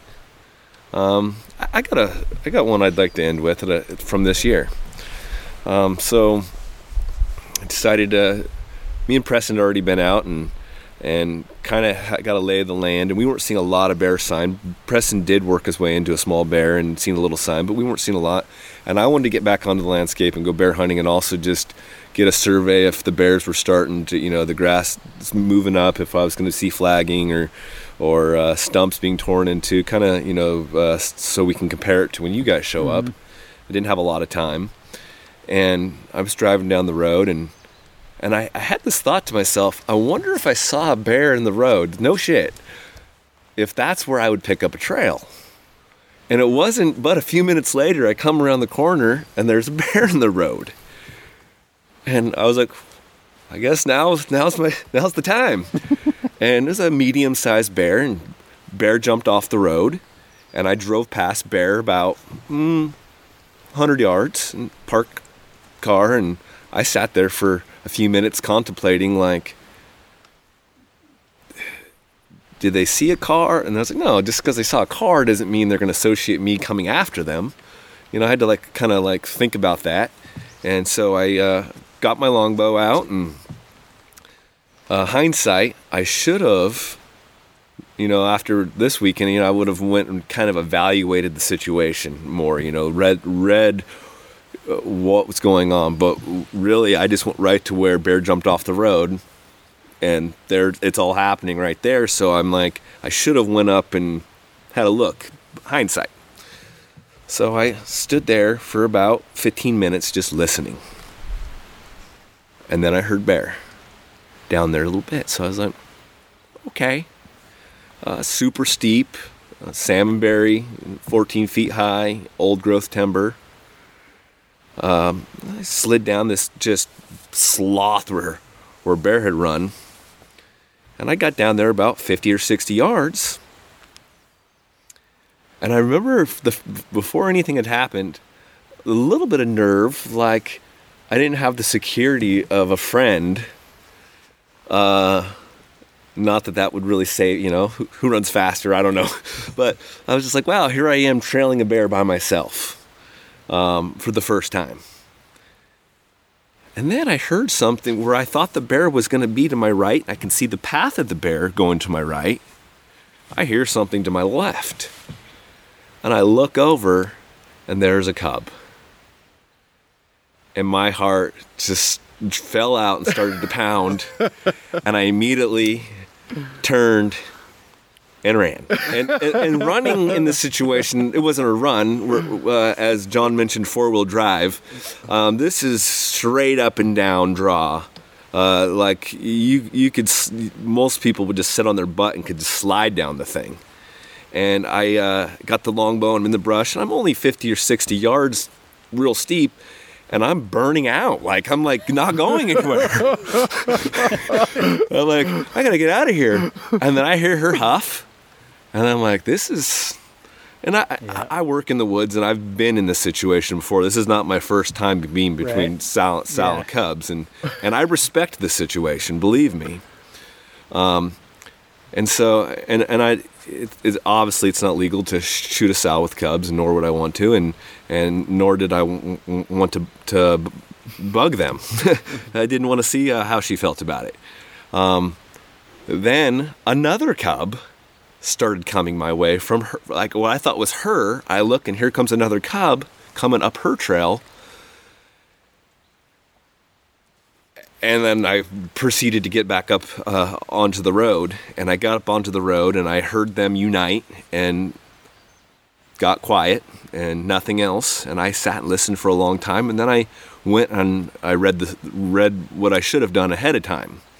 And so what the scene was was I had a cliff on one side of the road, uh, literally a rock face cliff, mm-hmm. and then I had this super steep draw, and it was a hot day. It was about 80 degrees, which is rare for this time of year, and the bears, all three of them, were up on the road, and there was a spring seep, and they were watering off this uh, cliff, off this rock face spring seep, and clear as day, uh, track trap uh, there's the Cubs tracks, there's Mama's tracks, cool.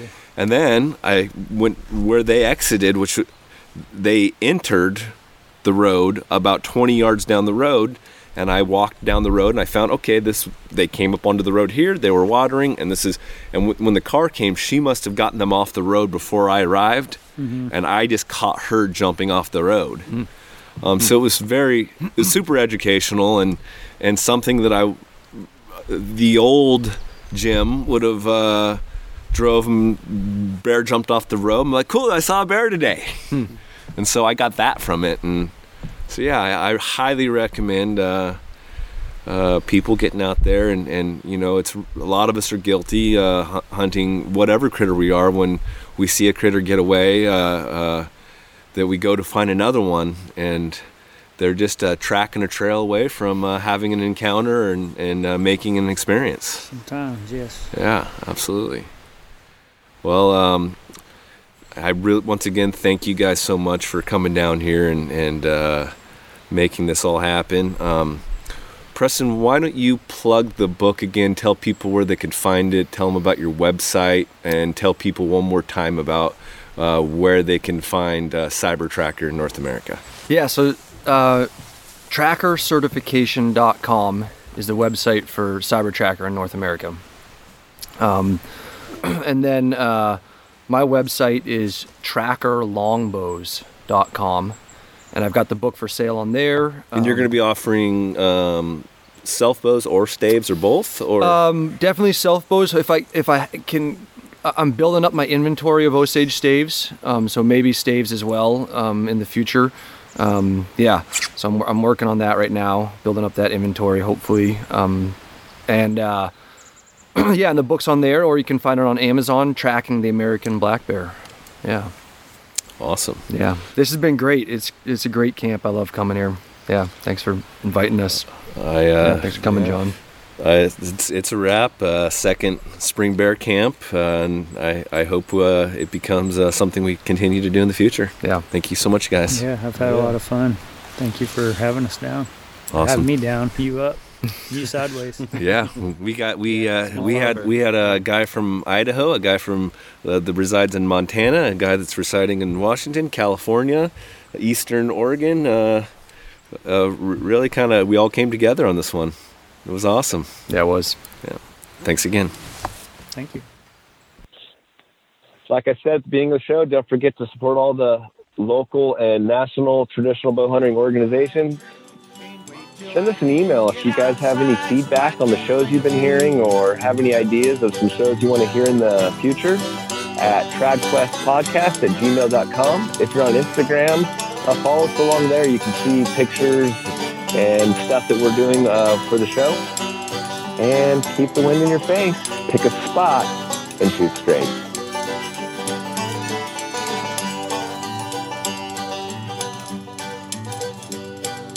Frosty before the sun comes up, the geese are on the wing. The deer are fat and happy,